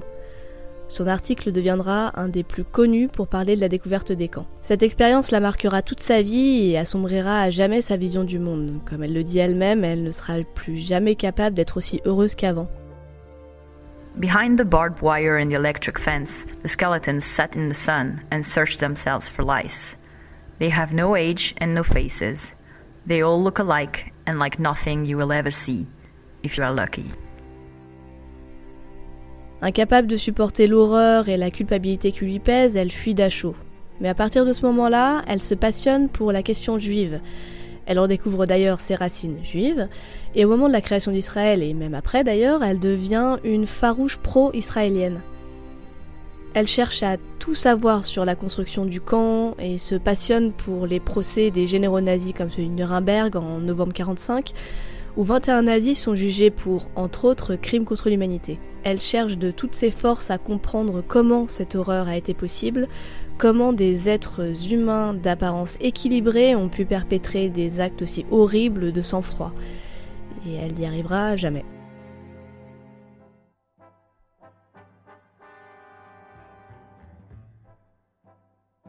Elle passe l'automne et l'hiver 1945 avec son commandant Gavin dans un Berlin fraîchement libéré, mais elle se le fait piquer par Marlène Dietrich, qui est quand même un peu classe, mais celui-ci revient vers Martha quand même. Puis elle part en Asie du Sud-Est pour assister à la capitulation japonaise, mais vraiment l'Orient lui plaît pas du tout, et elle repart bien vite en Europe. Malgré ses sombres pensées sur la chute de l'Allemagne, sur la collaboration à Paris, sur Dachau, sur toutes les conséquences de cette guerre, elle a pris le temps d'écrire et de monter une pièce satirique avec sa pote Virginia Coles intitulée Love Goes to Press, qui fait un carton à l'ombre mais un four à Broadway. On peut pas tout avoir. Malgré la météo, elle se plaît bien à Londres quand même, et elle s'est dégotée une petite maison trop mignonne qu'elle décore à son goût tout en participant aux événements mondains. Elle a divorcé d'Hemingway en 1945 et à partir de là, elle sera plus connue pour être l'ex-femme d'Hemingway que pour son travail de journaliste. Pourtant, toute sa vie, elle ne voudra plus jamais entendre parler de lui, au point qu'elle met fin aux rares interviews qu'elle accorde à la simple mention de son nom. Elle dira plus tard J'étais écrivaine avant de le rencontrer, et je le suis restée pendant 45 ans depuis. Pourquoi devrais-je être une note de bas de page de la vie de quelqu'un d'autre? I do not see myself as a footnote to someone else's life. C'est bien noté, Martha, promis, maintenant, on parlera d'Hemingway comme de l'ex-mari de Martha Gellhorn. Soit dit en passant, elle a aussi quitté Gavin, parce que maintenant que la guerre est finie, elle se voit pas du tout devenir femme de militaire. Elle commence à être à court d'argent, mais elle écrit quand même un roman sur Dachau qu'elle appellera The Wine of Astonishment, ainsi que plusieurs nouvelles. Sans amant, sans attache, sans travail, que faire? Où aller? En attendant de le savoir, elle retourne aux États-Unis pour passer des vacances avec sa maman, où elle loue une vieille voiture et se font toutes les deux une petite virée dans le sud des États-Unis. Après la Deuxième Guerre mondiale, Martha change un peu tout le temps de ville et de pays. Elle retourne d'abord à Londres, puis elle s'installe à Washington pour éditer son roman. Sauf que les patrons de la Maison Blanche ont changé et ce sont plus les Roosevelt mais les Truman. Et les mentalités aux États-Unis commencent à devenir carrément réac. C'est le début de la chasse aux communistes et Martha décide de vite vite s'éloigner de cette ambiance bigote et pesante. Du coup, elle s'installe à Mexico où elle se fait un petit nid de calme et de nature. Elle vite en manque de sous, alors elle se lance avec délectation dans l'écriture de nouvelles à l'eau de rose, mièvres et clichés à souhait, et qui se vendent plutôt bien. Son cœur se brise une nouvelle fois sur une liaison avec un producteur américain qui n'aboutira nulle part, et au bout de quelques mois de solitude, de calme et de mer, elle se sent seule et décide d'adopter un enfant et de l'élever toute seule. Du coup, elle fonce en Italie, où elle se rappelle des milliers d'orphelins qu'elle a croisés pendant la guerre, tous beaux, intelligents, sauvages et misérables. Elle visite plus de 50 orphelinats et elle tombe amoureuse du petit Alessandro. un adorable gros bébé tout blond de quelques mois. Elle le renomme Sandy et elle le ramène avec elle à Mexico dans ses valises. En attendant les papiers pour officialiser l'adoption du petit Sandy, elle laisse son fils flambant neuf à sa mère et elle part pour Israël pour voir de plus près la création de cet État nouveau. Elle a toujours gardé en tête le sort du peuple juif et elle reste très inquiète pour son avenir. Du coup, elle voit d'un très bon œil ce futur État juif. Sujet méga. Sujet méga. Sujet méga. Sujet méga. Sujet méga sensible. Israël. Israël est donc un État créé en 1947 par les Nations Unies qui décide de filer au peuple juif qui en a bien bavé pendant la guerre un gros bout de terre entre en gros l'Égypte, la Jordanie, la Syrie et le Liban. Au début, Israël est sous mandat anglais et des milliers de réfugiés de la Shoah débarquent dans ce qu'ils voient comme la terre promise. Les Palestiniens, qui sont les peuples arabes qui habitaient déjà sur place, ne sont vraiment pas très contents de voir leur terre donnée à d'autres personnes et préviennent tout de suite que dès que les Anglais partiront, ça tournera mal. Et ça rate pas. Le 14 mai 1948, lorsque le mandat anglais se termine et qu'Israël est officiellement indépendante, une guerre civile éclate. Martha est témoin de tout ça et prend tout de suite parti pour les Israéliens, euh, qui sont les Juifs d'Israël. Hein dans sa logique d'admiration pour les peuples opprimés qui se relèvent et qui reconstruisent sans se plaindre. Pour elle, Israël, c'est l'équivalent d'un nouveau monde pour le peuple qu'elle a vu se faire décimer à Dachau. Sur place, elle retrouve son véritable frère, le photographe Robert Capa. Elle se balade, elle interroge, elle écoute, elle regarde, elle écrit des articles. Je cite une bonne chose est née des horreurs de la Seconde Guerre mondiale, un nouveau pays plein de jeunes gens, courageux et joyeux et plein d'espoir. Fin de citation. Ensuite, elle retourne à Mexico où elle court partout pour officialiser l'adoption de Sandy, pour faire ses papiers d'identité, pour trouver une nouvelle maison plus grande et pour écrire ses romans qui n'avancent pas. Elle vit une véritable période de bonheur complet et total avec le petit bout chou qui est toujours joyeux et toujours souriant. C'est une source perpétuelle d'émerveillement pour elle et en plus elle est entourée de sa mère adorée et d'une nounou qui lui apprennent toutes les deux à bien s'occuper de son gamin. Mais au printemps 1950, elle se sent à nouveau un peu seule. Elle a une liaison passionnelle mais temporaire avec un médecin new-yorkais qui est marié et qui durera presque un an, mais que Martha décide d'arrêter quand elle se rend compte qu'il ne sera jamais prêt ni à divorcer ni à quitter sa position de médecin à New York. Martha passe en tout plus de 3 ans au Mexique dans ce petit cocon, mais elle finit encore une fois par s'ennuyer. Elle décide de découvrir d'autres endroits et retourne dans les Caraïbes, mais pas longtemps, parce qu'à Tahiti, elle découvre une ville dans un état de délabrement total et se rend compte du racisme généralisé du pays, aussi bien chez les Noirs que chez les Blancs. Elle retourne à Mexico, mais elle en a gros sur la patate. Elle est coupée de ses amis, elle est hantée par les fantômes de ses relations amoureuses précédentes. Elle veut partir, mais pour aller où? Elle refuse de retourner vivre aux États-Unis dont elle supporte pas l'ambiance et où elle se sent pas à sa place. En Angleterre, bah, il fait froid. L'Orient la dégoûte, la France aussi après la guerre. Israël est peut-être une solution, mais elle a trop peur de s'ennuyer. Alors, bah, ce sera l'Italie. Il fait beau, il fait chaud, elle peut retrouver plusieurs amis qui y vivent. Du coup, elle y reste deux ans. Elle publie un recueil de nouvelles The Honeyed Peace, qui parle surtout de la difficulté de se réajuster à la vie en société après la guerre. Elle fait chier son éditeur avec le papier, la couverture, la taille des caractères, la photo de quatrième, le texte de quatrième, mais elle finit par le sortir. Elle s'échappe souvent en laissant généralement Sandy avec sa nounou, elle part pour l'Angleterre, pour Israël, pour la Suisse. Le mouvement est toujours salutaire chez Martha et elle ne pense pas souvent aux difficultés qu'a pu rencontrer son fils de maintenant 5 ans, qui a quand même été arraché à un environnement connu qui était sa maison au Mexique, et à sa mère qui est tout le temps en voyage. C'est d'ailleurs vers cette époque qui commence à devenir vraiment difficile, hyper exclusif, très collant et très colérique.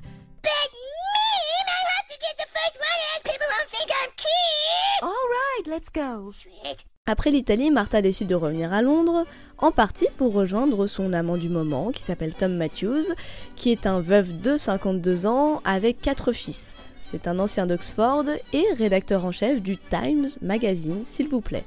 Elle accepte de l'épouser le 4 février 1954, un peu par confort, parce qu'il est riche, hein, on va pas se voiler la face, mais aussi parce que les deux s'entendent à merveille. Lui, il est très calme et accepte de faire des compromis alors qu'elle est sanguine et a zéro filtre. Et puis Sandy est ravie d'avoir un papa, alors comme ça, tout le monde est content. Ils vivent plusieurs mois de bonheur où ils achètent une maison à Londres, dans le quartier de Westminster pour ceux qui connaissent. C'est la 13e maison que Martha décore, repeint, organise pour en faire un petit nid parfait et douillet. Elle est vite énervée par la succession de maids inutiles et de cuisinières inefficaces, alors elle fait venir deux jeunes femmes de Pamplune, en Espagne, qu'elle appelle les Pamps, et qui lui changent la vie, tout simplement. Mais évidemment, elle se fatigue rapidement de la vie domestique, d'autant qu'elle doit gérer cinq jeunes garçons et que Tom, son mari, euh, n'aide pas beaucoup. Elle se loue un petit appartement où elle est tranquille pour lire et pour écrire, et elle part souvent faire de longs breaks en solo. De son côté, Sandy essaye de se faire un peu comme il peut à cette nouvelle vie et cette nouvelle école avec ses uniformes, ce nouveau climat et ses nouveaux frères. La petite famille vit pendant plusieurs années une petite vie plutôt paisible. Martha et Tom sont proches et respectent leurs besoins mutuels, qui est celui de la solitude chez Martha et de la vie sociale chez Tom. Sandy devient un petit garçon très enrobé, au grand désespoir de Martha, pour qui le sport et de manière générale l'apparence physique a toujours beaucoup compté. Les deux rentrent alors dans une relation de conflit, avec Martha qui essaie constamment de faire perdre du poids au pauvre Sandy, et Sandy qui se retranche dans une délicieuse attitude passive-agressive. Elle l'envoie ensuite dans un pensionnaire en espérant lui faire perdre du poids, mais il reviendra avec de nouveaux kilos tout neufs. Martha continue à écrire des articles courts soit sur l'Angleterre, soit sur les voyages qu'elle continue à faire en Pologne sous le rideau de fer ou à Auschwitz. En 1959, elle publie La guerre en face, qui est disponible en français, et qui est une compilation de ses articles de guerre, puis 2 by 2, qui n'est pas disponible en français. Qui est un recueil de nouvelles autour du mariage et de la vie à deux. Puis arrive l'hiver 1961, où, à l'âge respectable de 52 ans, Martha se prend de passion pour l'Afrique qu'elle décide de partir explorer.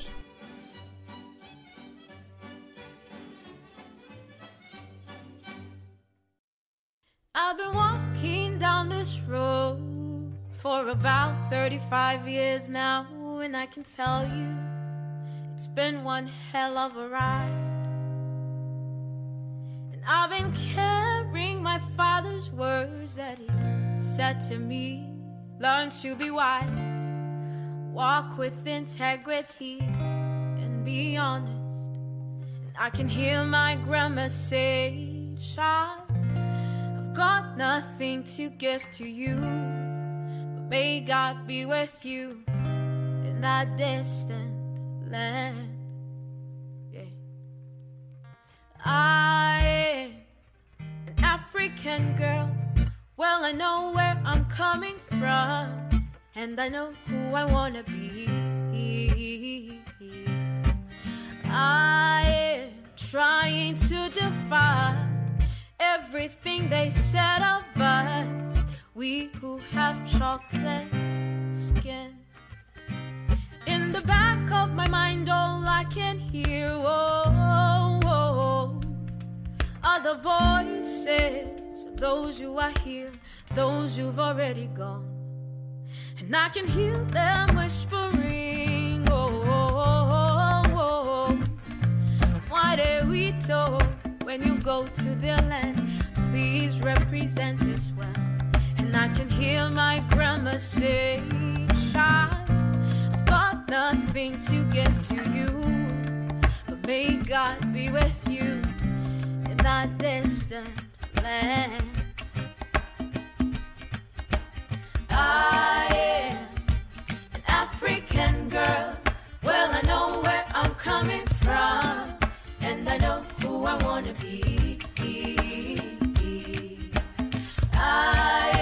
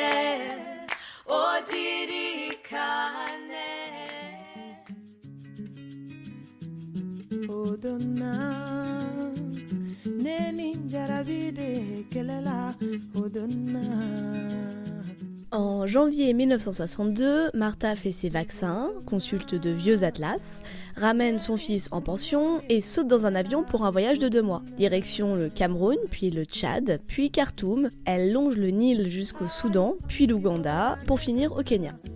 Dans ses valises de voyageuse toujours pas aguerrie, il y a une bouillotte, des pantalons en laine, des gros pulls, un grand chapeau, un jeu de cartes, des jumelles, des médocs, sa machine à écrire, du papier toilette et beaucoup, beaucoup, beaucoup de livres. Le début du voyage n'est pas terrible. Au Cameroun, la jungle moite et la ville bétonnée ne lui vend vraiment pas du rêve. Son premier safari est un échec, guidé par un incompétent total qui l'amène droit vers un troupeau d'éléphants et leurs petits. En revanche, le Kenya l'enchante avec ses grands espaces sauvages où elle peut se délecter des troupeaux de zèbres, d'antilopes, d'éléphants et son préféré de girafes. C'est au Kenya qu'elle décide de partir en expédition pour un voyage qui fera encore une fois partie de ses pires voyages de sa vie. Elle est conduite par Joshua qui est un guide beaucoup trop citadin, qui lui a pourtant été recommandé, mais elle aurait dû se méfier quand elle l'a vu débarquer avec ses chaussures pointues, sa jolie chemisette et ses lunettes de soleil rouge.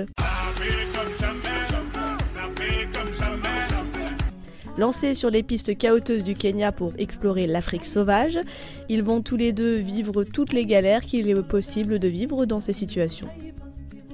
Malgré tout, elle adore le Kenya, et après plus de 3000 km de route en 4 semaines et plus de 2000 dollars dépensés, elle repart à Londres avec la ferme intention de revenir.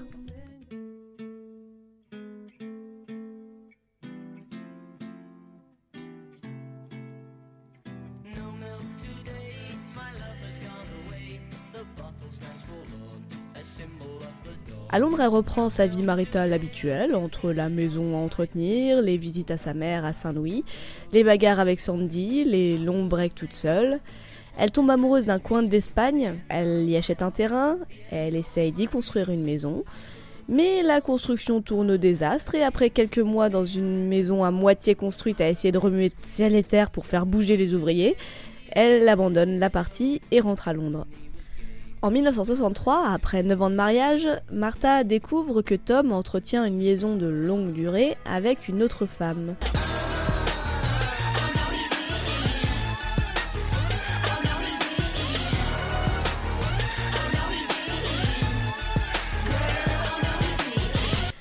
Ni une ni deux, elle divorce. hein. Elle se récupère une bonne pension alimentaire et se casse de la maison, récupérant au passage son Sandy. Le pauvre ado de 16 ans n'a même pas eu le temps de revoir ni son beau-père, ni ses frères, ni la maison, avant de couper tous les ponts définitivement, ce qui fut un vrai choc pour lui. Martha retourne alors en Afrique en janvier 64 avec ses fils et les Pamps, donc euh, les deux domestiques espagnols. hein. Elle se pose à Nairobi, elle a la ferme intention de se trouver une belle maison entourée de nature et d'animaux et d'en faire son petit Éden personnel. On lui parle d'un coin magnifique et loue, sans la voir, une villa meublée que le vendeur lui décrit comme un petit bungalow avec piscine entouré d'arbres à deux pas de la plage. Vous voyez venir la suite? Au bout d'un chemin complètement chaotique, elle débarque devant une petite maison complètement abandonnée, entourée d'un jardin certes avec des arbres, mais aussi complètement recouvert de détritus en tout genre. Les moustiquaires sont pleines de trous, la piscine est vide et dégueulasse, les lits sont en fait des matelas infestés de puces, le four ne marche pas, l'électricité non plus, et le tout est recouvert de poussière et de saleté.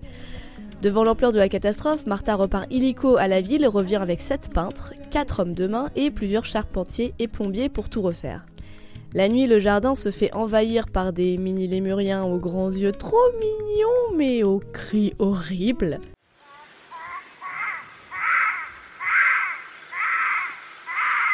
La journée, c'est autour des singes qui font un boucan d'enfer sur le toit. Puis arrive la saison des pluies avec ces délicieux insectes par milliers qui envahissent la maison. Les pamps pètent un câble, Sandy aussi. Mais une fois la saison des pluies passée, le temps redevient clément, les insectes disparaissent, un vent chaud et doux souffle dans la maison, les moustiquaires sont installés et la vie redevient douce.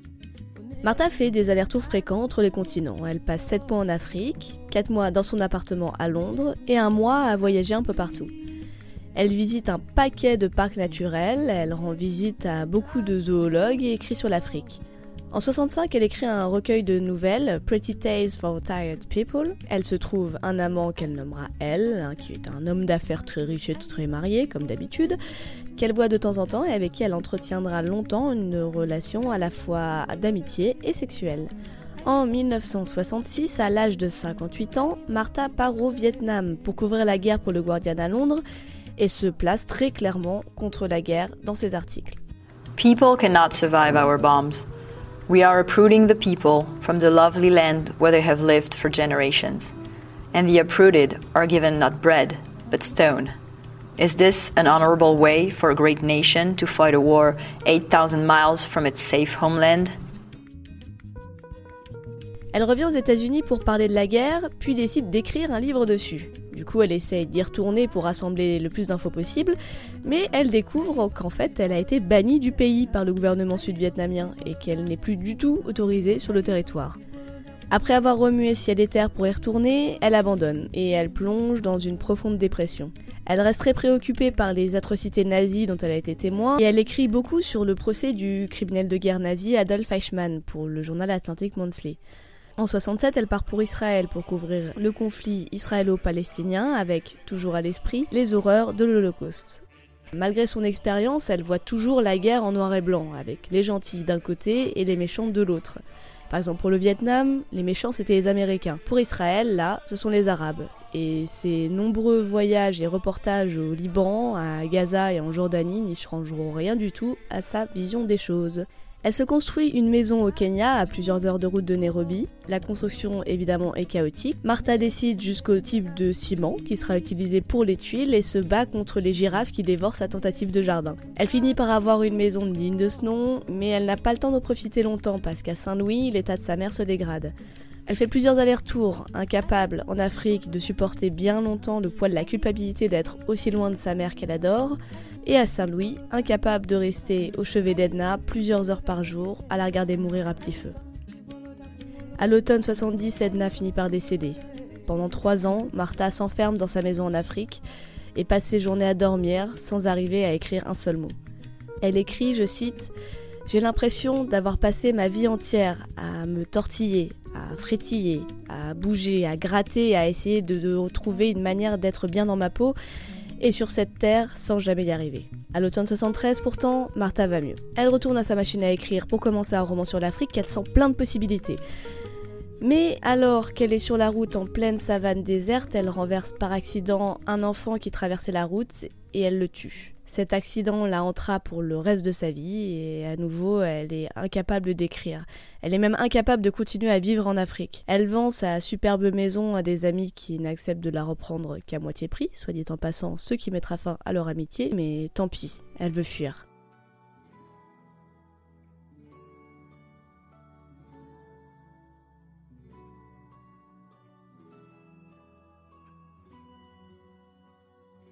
Depuis quelques années déjà, et surtout depuis le décès de sa mère, Martha flippe un peu. Non pas de la mort, mais surtout de la vieillesse et de la décrépitude qui l'attendent.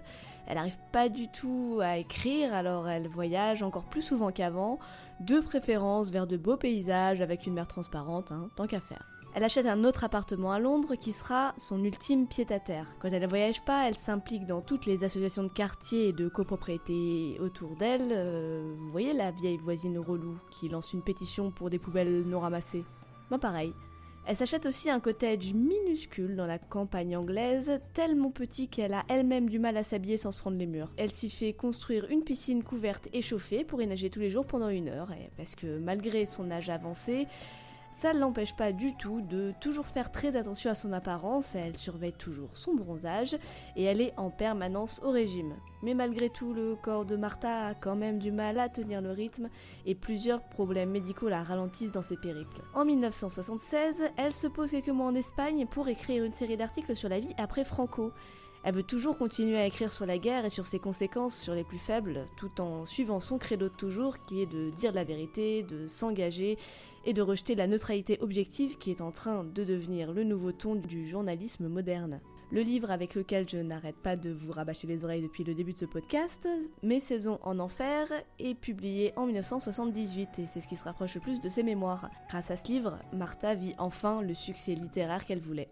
Elle continue à avoir quelques amants, mais elle deviendra très très critique vis-à-vis de l'institution du mariage, et elle regrette les dix années de vie commune passées avec Tom, qu'elle estime être une perte de temps pure et simple.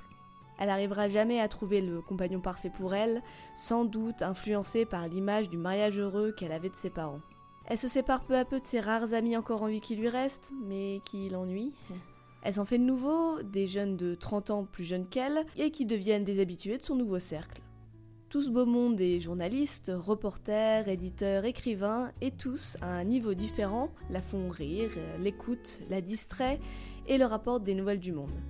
En échange, Martha aussi les écoute et les conseille, et elle développe une relation vraiment particulière avec chacun d'entre eux. Toute sa vie, elle a toujours été très très généreuse avec les personnes qu'elle aimait, et à son âge avancé, elle continue de l'être encore en donnant de l'argent à tous ceux qui en ont besoin, dont, soit dit en passant, un chèque de 100 dollars chaque Noël à Gregorio.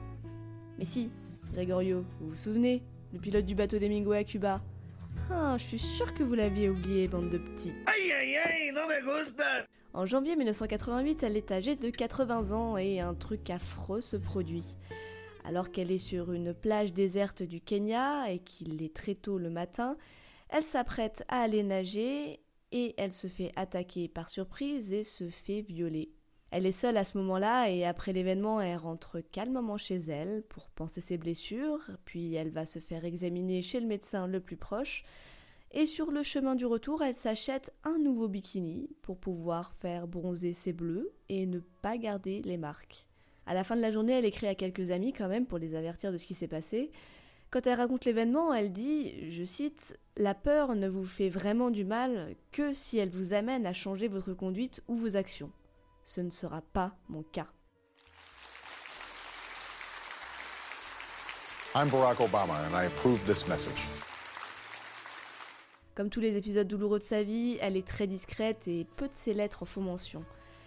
Martha reste très factuelle sur ce qui s'est passé et elle ne s'attarde pas. Elle refuse de revenir dessus et d'y réfléchir. Elle a toujours été contre la psychanalyse, qui pour elle n'est rien d'autre qu'une nouvelle manière de se regarder le nombril. Comme elle le dit à ses copines, sa plus grande menace, c'est sa propre pitié, son besoin de se chouchouter. Et comme elle le dit encore une fois, je cite, Mors dans le clou, avale-le, digère-le et continue ta vie, bon sang. Et c'est ce qu'elle a fait. En 89, elle est toujours là pour couvrir l'invasion du Panama par les États-Unis, mais en 93, elle se déclare quand même trop âgée pour se déplacer sur le terrain de la guerre en Bosnie qui vient d'éclater. En même temps, à 85 ans, tu m'étonnes. Sa vue baisse de plus en plus et malgré quelques opérations, elle perd doucement la vue. Au début, elle s'en sort en lisant et en écrivant avec des caractères de plus en plus gros, puis en se faisant relire, mais dépendre de quelqu'un pour des activités qui l'ont suivi toute sa vie comme l'écriture et la lecture, c'est vraiment trop dur pour une femme aussi indépendante que Martha et avec un caractère de chien comme le sien. Son credo étant de ne jamais se plaindre, elle en rigole avec ses amis, mais en vrai, elle est de plus en plus déprimée.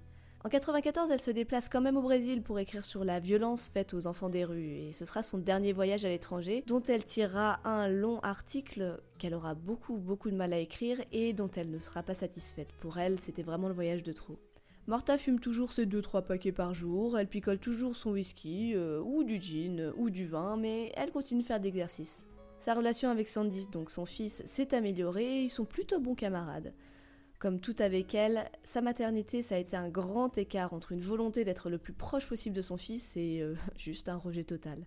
Elle a subi en tout 4 ou 5 avortements, dont 2 après l'adoption de Sandy. Est-ce qu'elle ne voulait pas d'enfants à elle, ou est-ce qu'elle ne voulait juste pas d'enfants des hommes dont elle était enceinte?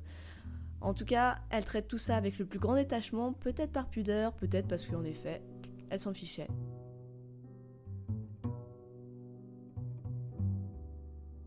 À l'âge de 89 ans, elle est atteinte d'un cancer des ovaires et du foie et d'autres maladies variées. Elle peut plus voyager, elle peut plus lire, elle peut plus écrire. Dans son cottage, en compagnie de Sandy, elle relit sa vieille correspondance et flambe une bonne partie de ses écrits et de ses lettres. Elle donne l'autre partie à la bibliothèque universitaire de Boston avec interdiction de consulter avant 25 ans après sa mort. Elle vend son cottage et ses bijoux, son testament est prêt depuis longtemps, et elle lègue toutes ses possessions à son fils et ses amis. Le 14 février 1998, elle fait le grand ménage dans son appartement londonien, pourtant déjà nickel. Elle met de nouvelles fleurs en vase, elle lance la lecture d'un livre audio, puis prend des cachets qu'elle avait préparés depuis longtemps pour accélérer sa fin. Elle se donne la mort le 15 février 1998 par surdose médicamenteuse. Son ultime volonté est que ses amis se rassemblent chez elle pour picoler, pour rire, pour évoquer les bons moments passés avec elle. Quand on la trouve au matin, toutes les bouteilles sont bien mises en évidence et prêtes à être ouvertes.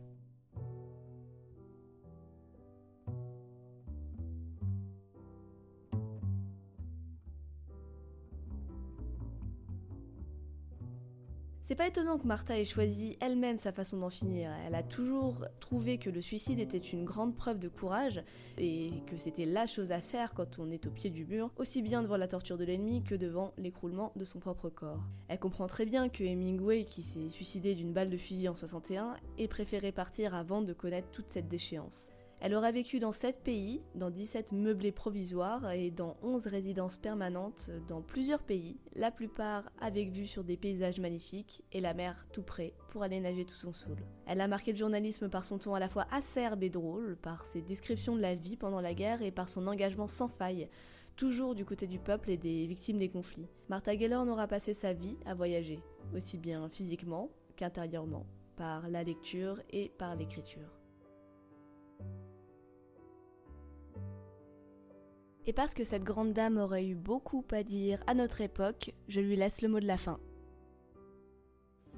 I think stupidity is original sin, and uh, we've all got it. And I'm beginning to think that who's got it worst is those who lead us. And I'm talking about stupidity of feeling as well as stupidity of thinking. Stupidity of feeling may be the most dangerous one. So they who lead us, who are uh, in a position of great power, and being more powerful, it seems to me they're even more stupid than we are, they trot out their stupidities and we follow. Uh, we either follow or we don't follow. Uh, those who follow the cruel stupidities are the tigers. Uh, those who allow themselves to be led to the slaughter are the sheep. But the stupidity starts at the top, and then we all get it. We all, we all sort of get it by osmosis. I used to think that that people were responsible for their leaders. I don't anymore.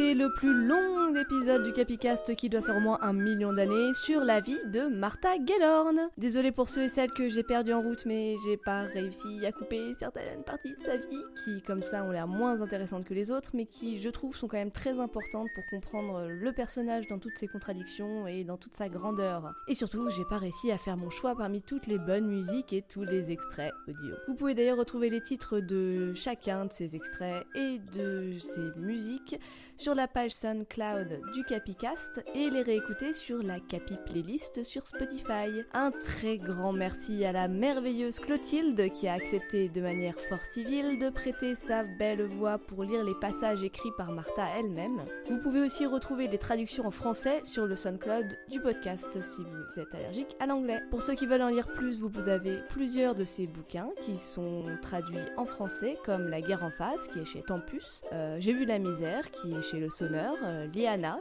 qui est chez Robert Laffont et évidemment Mes saisons en enfer qui est là aussi chez Le Sonneur. Je précise en passant que je n'ai aucune action chez Le Sonneur qui est juste un excellent éditeur dont chaque nouvelle sortie me fait briller d'amour mes petits yeux. Là encore pour les mots d'amour, vous avez le Capicès sur Twitter et les commentaires sur la page SoundCloud du podcast. Je me lancerai peut-être dans une page Facebook si j'ai eu la pêche et puis il faut que je regarde comment ça se passe avec le iTunes, tout ça, tout ça. Bon, je vous tiens au courant. D'ici là, j'espère que ça vous a plu. Portez-vous bien, je vous fais des bisous. Restez curieux et surtout, osez tout.